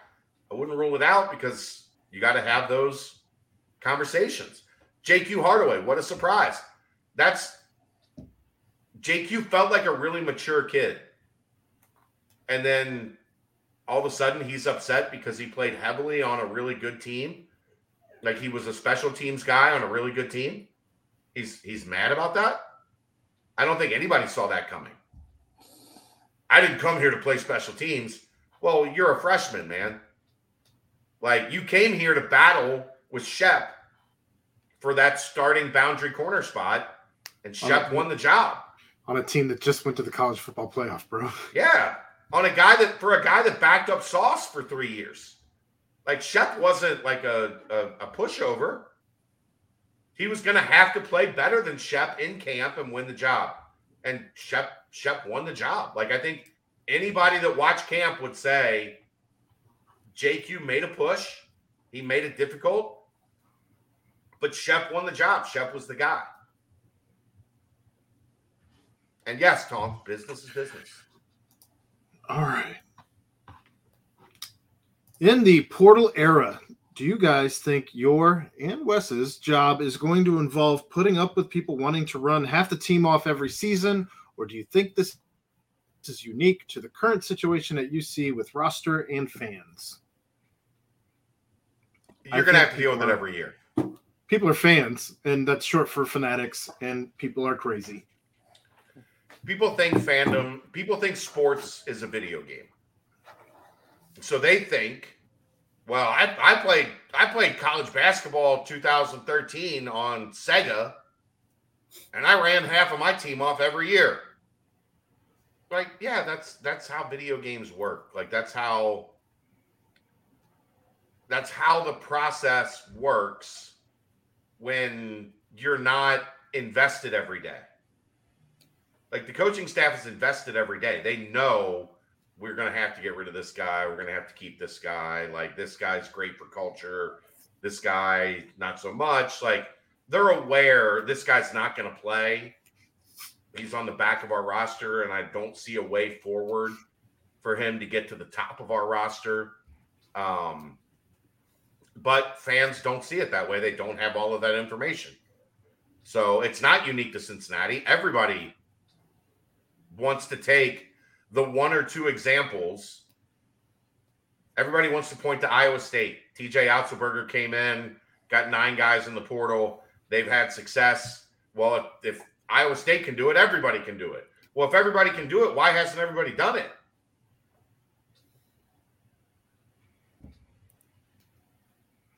Exception, not the rule. I mean, like what? Like Indiana, UCLA, two teams that took zero transfers in this year. Um, damn it. Who's the other? There's another one uh, that, had a big story came out about it recently. Last year was Purdue and Villanova, and they both had really great years. It was Shaka. Uh, Marquette. Yeah, Marquette. Marquette. Yeah, going to win the Big East. They all and have Shaka. Shaka openly said, "I saw how ridiculous the portal was and how much money was being thrown around and how much chaos was happening in our sport. Mm-hmm. And I said, no, I'm I'm not I'm not doing the portal thing. We'll rock with what we got. All all and five are going to win the Big starters. East. Yeah, all five are sophomores that were with the team last season. Some some transferred in the year before that, but they're all holdovers from last season where he could have tried to, you know, go above it and he could have tried to push him out he could have, yeah, like, but he said, I, am rocking with my guys. Yep. Um, JQ always being on BCJ and was watching seemed like a diehard Bearcat. He left because he had a beef with Combs. No, he left because he didn't win the job. If you look at his, like, when he posted on social media, he was posting about, I didn't come here to play special teams. Well, if you were a grown up about it, you would go back and look at the guys that played special teams their freshman year. Their names were Coby Bryant, Darrick Forrest. Their names were Alec Pierce. Like all of the guys, almost to a T. Sauce was on special teams before he had the break, and I think he was on special teams throughout the remainder of that season, right, Ryan? Yep. Like they all played significant, almost exclusive snaps on special teams their freshman year, and then their sophomore year, they became big time. If you don't have the patience for that, okay. And maybe it was a recruiting error where they kept telling him, like, you're going to come in and be the next sauce, which I don't think you tell anyone ever because sauce has happened one time at the University of. Cincinnati. Yeah, but it's the adults too, Ryan. Yeah. You can't put in a kid's head, you're going to come in here and be the next sauce, and then not expect them to like believe that. You sold it to them on the recruiting trail. Yeah. I So it's you're 50 50. Like, I agree. The kids have to have a more reasonable understanding of like what college football is really like when you arrive on campus. Yeah. But also, if you're the coaches and you're telling a kid you're going to come in and be the next best player in the history of the program, well, you got to expect some reality to hit when he's not. Because- blowback. Like they've been playing football at UC for hundred years, longer, and there's only been one Ahmad Sauce Gardner that came in and and did what he did. Geoff, Jake, Even worse. to Even right, worse. Even worse. Even worse. Jake, you went to Kentucky. Yeah, Tonk. It's a little little Peace Water Winery, little little Grateful Red. Very tasty. Very tasty.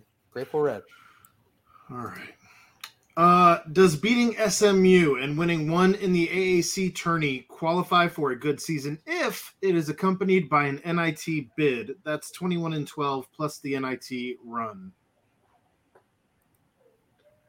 it, good is subjective. Like a you know, at Cincinnati, a good season should be making the NCAA tournament. But if you understand this roster and and the holes and limitations and what the injuries, like how deeply those injuries infect uh, uh, affected the depth, not infected, but affected the depth. Um, I think it's acceptable. Like, I think it's it's about Aaron when we did the preseason stuff we were right in that 21 22 win range for both of us right around 12 wins in conference um, which they're going to be able to if they beat smu they'll be at 11 uh, and we know there are a couple games that they they should have won that they let get away. We've discussed that ad nauseum. I think it's in the range of what we thought this team would be preseason. But as always you get into the weeds and there's things that happen that you expect, things that happen that you don't expect. Some So surprises. yeah, so um I don't if they beat SMU, win a game in the American tournament, they get to 21 wins.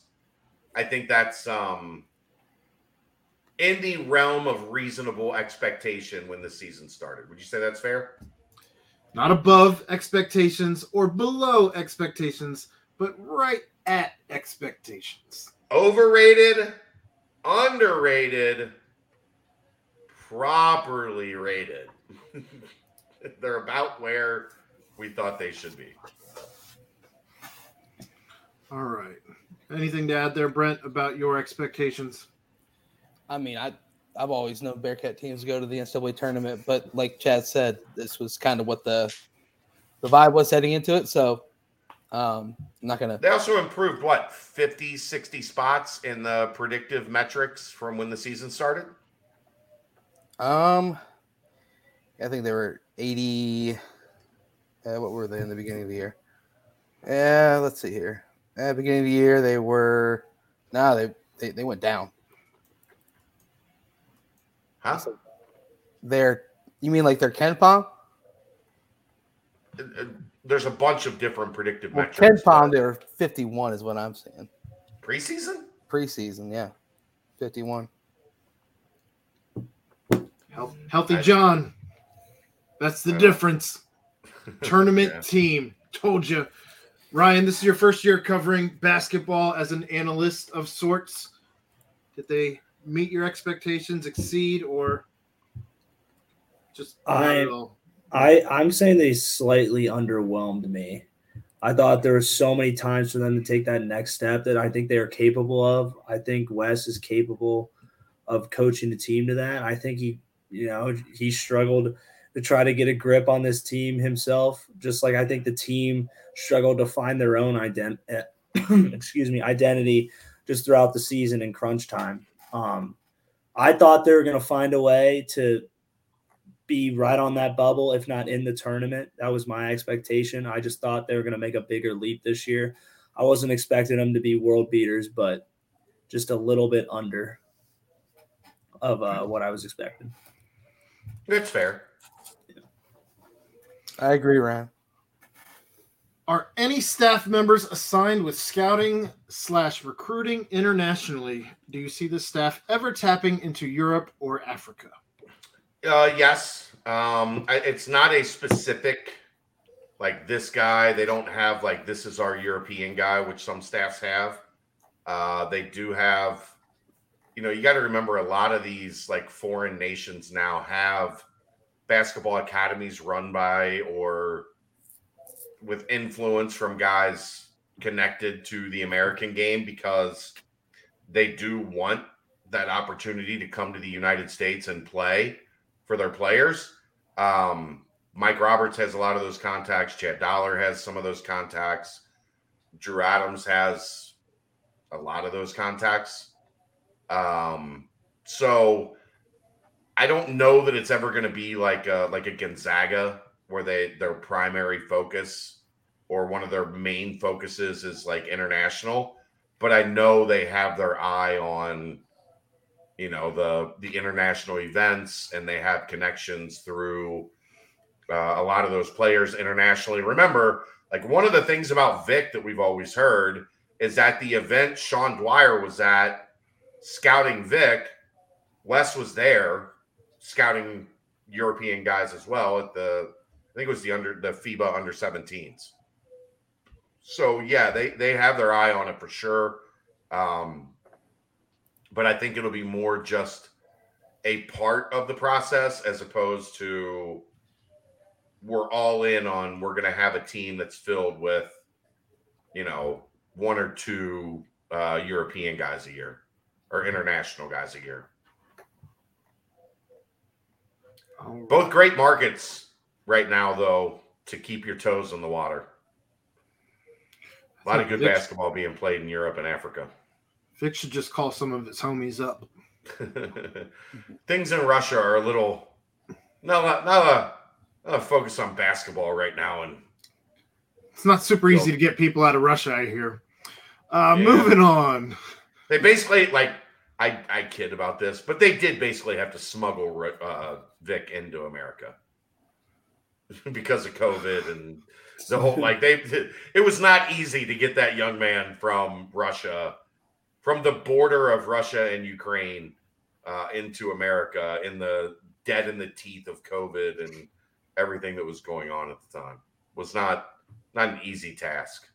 Or to get him back, like remember how we talked about like Wes got here and the first day he was on the job, he met with Vic for 15 minutes and Vic went back to Russia like right after immediately after the meeting. It wasn't easy getting Vic back from Russia with his visa and all of that. Like right now, like especially a year and a half ago or whatever, you know, two years ago, right? We're coming up on it was April of 2021. Yeah. April 2021, getting somebody back to America from Russia on a student visa wasn't as easy as just like going to the airport and hopping on a plane. Some of that stuff's a lot more difficult than people realize. And the last portion of the mailbag, mailbag the uh, Mailbag. The mailbag. Mail, well, I was gonna say mailbox, and then caught myself. Uh, the uh, the banks portion. Rapid fire. Hung over at Chuck E. Cheese on a Saturday, or working with a bunch of UCF grads at a Best Western. Chuck E. Cheese. Yep. Thousand times out of a thousand. I don't know. Yeah, Chuck E. Cheese. I'll turn on. I'll figure out a way to watch game day or something. I bet that. I bet that that Chuck E. Cheese pizza helped that hangover. I'll tell you what. I mean, Did you Chuck E. see the Cheese pizza, conspiracy like, it- about it- the Chuck E. Cheese pizza though? No. No. That they take like different Crack. pizzas and they put them together and then put it back in the oven to form them together. So, like, if there's leftover pizzas at the table, Right. Right. they reserve. them. smart. Right. God, they're so smart. And then also, did you hear? I mean, about if you put them back in the oven, that should burn off the germs, right? Ooh, It should. yeah. Did It you would. hear about Pasquale's Pizza? Pasquale Pizzeria? During the COVID shutdown, there was this random pizza company called Pasquale Pizzeria. Turns out what it was was just Chuck E. Cheese serving their pizza Yeah. through They Pasquale. were, they, yeah, they were Because delivering their pizza. Pasquale is the drummer on Chuck E. Yeah. Cheese's band. Huh. Interesting. The local pizza place where I grew up was named Pas- was Pasquale's, and they had the best steak hoagies I've ever had. They're delicious. Yeah, All it's not a conspiracy, Brent. It's a business model. Like they actually did that because you couldn't go to Chuck E. Cheese and frolic with the uh, giant rat. Uh, so if they were going to survive, they had to sell pizza. So they they repackaged as Pasquale and then Just- delivered just pizza out of it. Chuck E. Cheese's. Well, no. Yeah. No. No, he's right. It, it's not a conspiracy. It was their business model. No, they're It was talking their about survival the, plan. it's talking about the putting the two pizzas together, I think. That was a conspiracy. But, but, I mean, as long as they put it back in the oven, I'm not, I don't hate it. Yeah. Uh, Lubbock or Waco? Waco. Waco. Waco I as mean- well. Have you ever heard what it's like to get out of Lubbock? It's hard. It's hard. It's hard. Can I tell you the funniest thing I've maybe seen in a month today? Maybe two months. You ever seen on TikTok like the the two dogs that are talking back and forth to each other, like a dad dog and a like a, a kid dog, and they're having a mm-hmm. conversation back and forth with each other, and it's really just like comedy bits.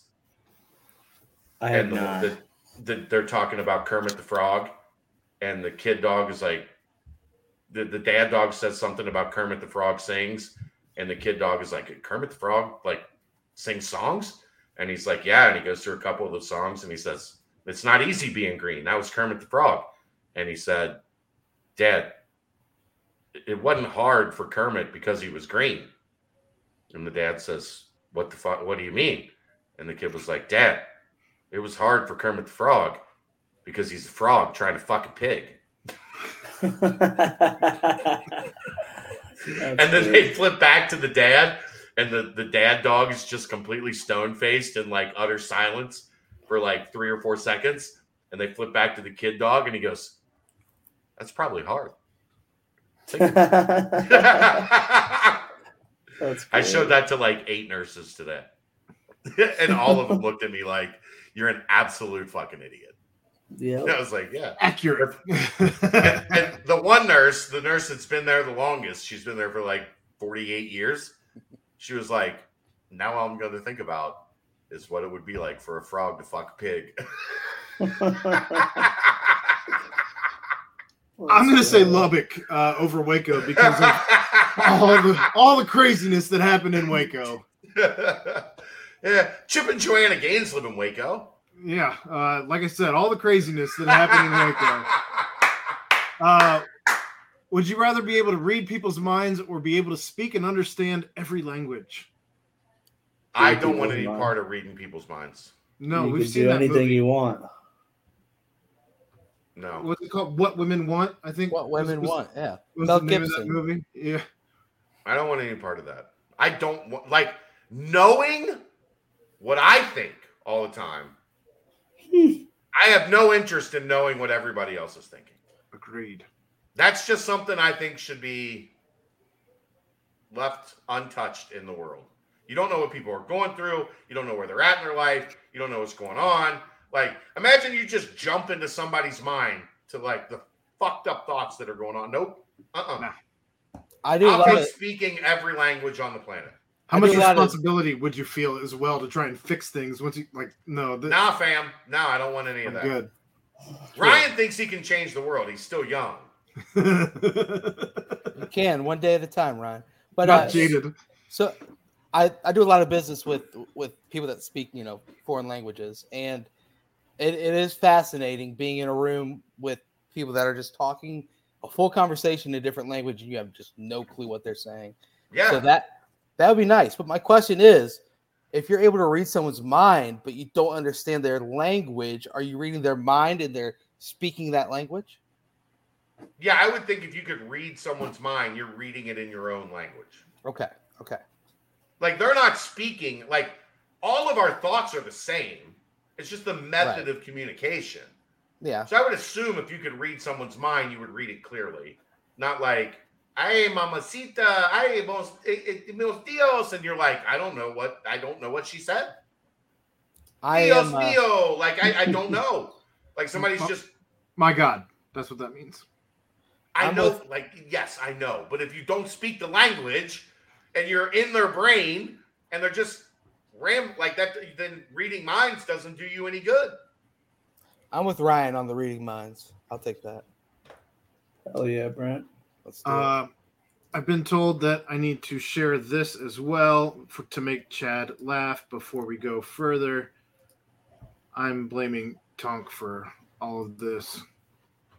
Um, if I can get it.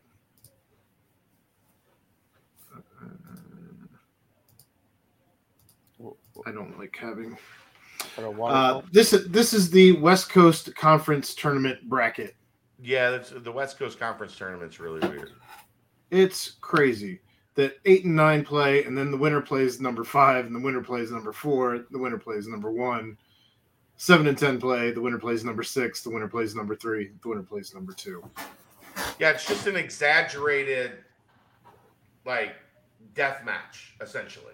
I mean, it's smart though because the those You're smaller making schools sure your better, your Yeah. better seeded teams. have a chance get at, to at another tournament. quality win or avoid a bad loss. So, I think the MAC did something like that too, where it's like you're the you're only playing other highly rated teams or good teams in the conference. This that and the other. So, Chick Magnet, that was kind of a like I did a little Spanish and a little Italian, and they kind of bled together, and it was terrible. And you know, I'm fine with that. All right. Um, back to the questions at hand. Uh, Follow up question for Royer: Most underrated pasta dish. Underrated. I have an answer. I I feel like carbonara because no one like Ding, ding, ding. Carbonara, No. easy number one. yeah. I mean everyone everyone knows the the spicy vodka. Everyone knows the uh meat, Alfredo, the Alfredo, Bolognese. yeah, bolognese, the meatballs, all that. carbonara. But I mean that some people will say that's kind of like mainstream too. No, Yeah. it's not. Like you The can rarely go to an Italian place and order carbonara. The hardcore the hardcore fuckers do. Right, but that's what I'm Yeah. saying. Like at most places you go, if they have carbonara, it's some like Yeah, spin on carbonara. It's not carbonara. We fried up some pancetta or some guanciale. We took the grease and mixed it with some eggs and some parmesan and made a delicious sauce. And Yeah. here, just here's your shit, my uh, my Regular- beautiful girlfriend, carbonara. my beautiful girlfriend made made me some fantastic carbonara last night. My it was my birthday weekend, so she she really went all out for a Sunday night. So I, I Awesome. enjoyed. I enjoyed. Happy Aaron, like belated. carbonara. Have you had carbonara? Thank you, Ryan. You're the first of the group to tell me tell me happy birthday. Um, I birthday, don't know that I don't know that I've had carbonara. you win. You win. See, that just proves Ryan and I are right that the most underrated thing is carbonara. because like Ding, you don't ding, even ding. you don't even really know what carbonara is, do you? Aaron? I had to Google it. yeah. Does it sound delicious? He also is doesn't like good. steak though. So The black pepper, Chad. You like the black pepper in there? Oh I think yeah. it's such a great On top. compliment. Yeah. You got to get the. I've got the. uh I went. I bought the. uh The the electronic Yeah. peppercorn and and I've I've got a like a pink a pink Himalayan sea salt in the one, and then the like authentic high end ground peppercorns in the other, Yes. and you just turn them upside down and it grinds for you Mhm. without having to like you know. Yep. I need Highly to get some. recommend. Highly recommend.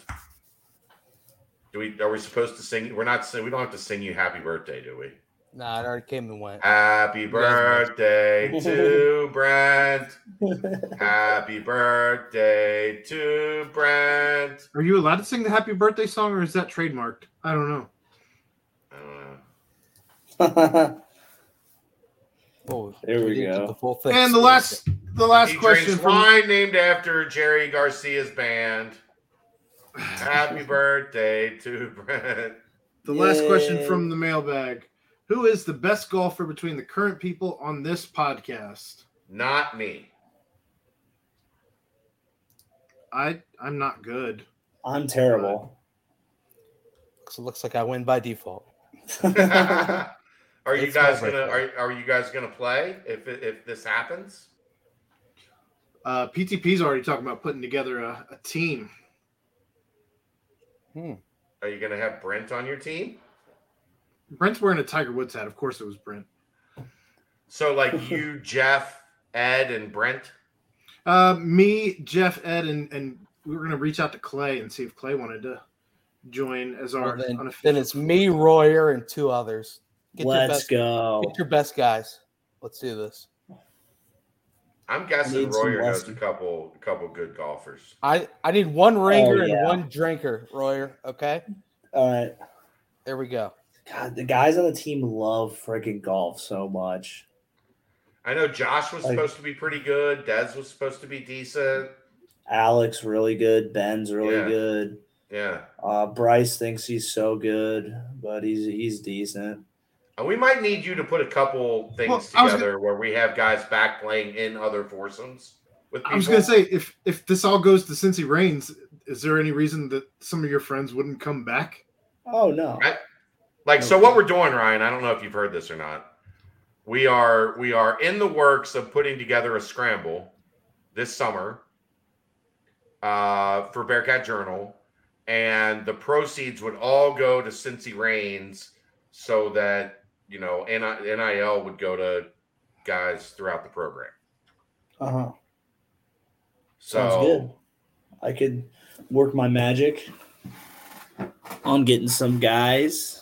Yeah, some guys that used to be around, some guys that are still around, some Mhm. guys that maybe want to you know donate some things to a silent auction. Uh-huh. uh, for the after party, some things like that. But we're putting together like there's a shit ton of interest. I knew there would be a good level of interest.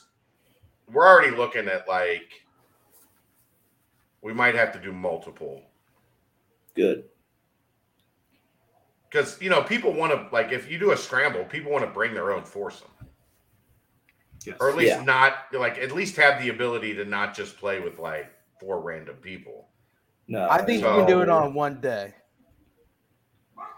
I mean, the hard part would be, from what I've gathered, renting out like a really good course in the morning is almost impossible. Yeah. Well, I so I'm I'm a I'm a part of helping out with one that's like goes every year and it's just huge and yeah, it's just that just got to get that early early window and normally they're pretty accessible if it's like for a good cause or whatnot and then you promote their course as well in the process so it's like a We're good at that. helps out yeah so I think we've got a guy that can help us in this process, but he's in Puerto Rico right now. He's a little bit busy. mm, So, but Ryan, we are planning something for this summer that could be a big deal. We'll keep you in the All loop. right. Sounds he's good. he's doing pretty well down in Puerto Rico too I think I've heard he's having a good time today. Like we'll see, you know, you never know what tomorrow could bring. But he had a, a really good good day today, it sounded like. Uh, why does Aaron look like a roadie had a baby with a drunk Pete Sampras? Can't win them all. that one's that one's that's I, I haven't heard a Pete Sampras reference in a long time. Like we get a lot of Cheddar Bob, we get a lot of uh, Fred Durst. That's the mailbag. Pete Sampras came from. I haven't I haven't heard Pete Sampras's name in maybe a decade. When's the last time anybody said Pete Sampras to you guys? Don't know Uh, who I'm it pretty, is. I'm, I'm pretty sure that Chick Magnet 007 is T Win under a new pseudonym. So, Just here trying to ruffle feathers. yep. That's what he does. It works. All right. Thanks to everybody out for here, coming Brent. out. It was a good show. We had fun. There we go. Uh, one basketball game this week. Uh, Sunday. Combine Sunday. Sunday, Sunday. Oh, oh, to by the forward to. So, by the way, if you are going to place any bets for the AAC tournament coming up for uh, whatever the case may be, Brett, you got Fred. anything this week? well, on my birthday, I bet on every single college basketball game, so that was fun. Uh, well, uh, with every bet, there was, there was a there was a drink tied in. I actually ended up pretty much even, surprisingly. I Huh. sent I sent Dave a lot. Pretty at the end of much the day. even. Yeah, I, I was down like 125 bucks at the end of the day, That's not terrible. which is pretty good. Con- Considering That's how pretty much I was much doing. even. And I lost a crap. ton Considering you drank three hundred and fifty dollars in booze and bet on every single game. oh, every every- game. Saturday was full of like upsets and buzzer beaters. I swear, every single buzzer beater was against me. Like Michigan State, I had them in a lot. Miami, Florida, I had them in a lot of oh. parlays. Uh, what was another one? Oh, the the San Diego State. I, I mean, it just goes on and on. But hey, you know what? great. It was fun. It was fun. And then the Bearcats helped me out a little bit on Sunday. So tip your cap. Uh, any bet? I, I mean, if if the if the SMU spread is anywhere around ten, then then take the Bearcats. I think they they come out and kind of win handily on on Sunday. So um, there you go. But a lot of sports in between then. Still, uh, combine coming up, spring practice a week away, and uh, aside from that, it's going to be another jam-packed Bearcat week. But if there's nothing I- else, I almost did a parlay tonight, which was uh, Oklahoma State and Iowa State. And I don't know what Iowa State's doing, they're uh, but I know Oklahoma State is getting smacked know. by Iowa State's losing. Yeah, Yeah. I looked at it and I was like, I just don't like Oklahoma State to beat Baylor. I don't care how many of Baylor's main guys are out. So that's Well- betting responsibly. Like there was a boost on Betfred. It was tempting. I wanted to like explore it, but I didn't have like even with LJ Cryer and uh their other starting guard out. I was like, I just I don't I don't think Oklahoma State's gonna beat Baylor. Even And at to Oklahoma finish- State. To finish the read, use the promo code Bearcat for your Bearcat Journal promotions while also supporting BCJ. Thanks for cutting me off. You're welcome. The important part, the part that we get paid on. The I was sorry. code. I looked over, like I the game is on Baylor, Oklahoma State. I just blocked you out. I didn't hear a word you were saying. Just trying to get us paid. No big deal. Yeah, that's on me. That's fine. Thank you for being diligent and a wonderful employee. I appreciate your service, and I'm glad that I didn't bet that parlay uh, with Oklahoma State beating Baylor because I would have lost money. That's betting responsibly. Brought to you by the BBP. there you go. What's not betting responsibly is betting every game on the card because it's your birthday. Don't do that. Hey, it's fine. What's not betting responsibly is losing over a hundred dollars and going, I, I broke even. you should have you should have seen the roller coaster ride I was on. That is breaking. oh my god. How'd you do? I broke even. How much did you lose? Over a hundred dollars. Yeah, it was it was wild. It was a wild. ride. But special thanks as always to Danco Transmission and Auto Care. Special thanks to Betfred. Special thanks to everyone. But for my guys, my pals, my my Quick paper BBP supply. squads, yeah, yeah, quick paper supply as well. Big links to them.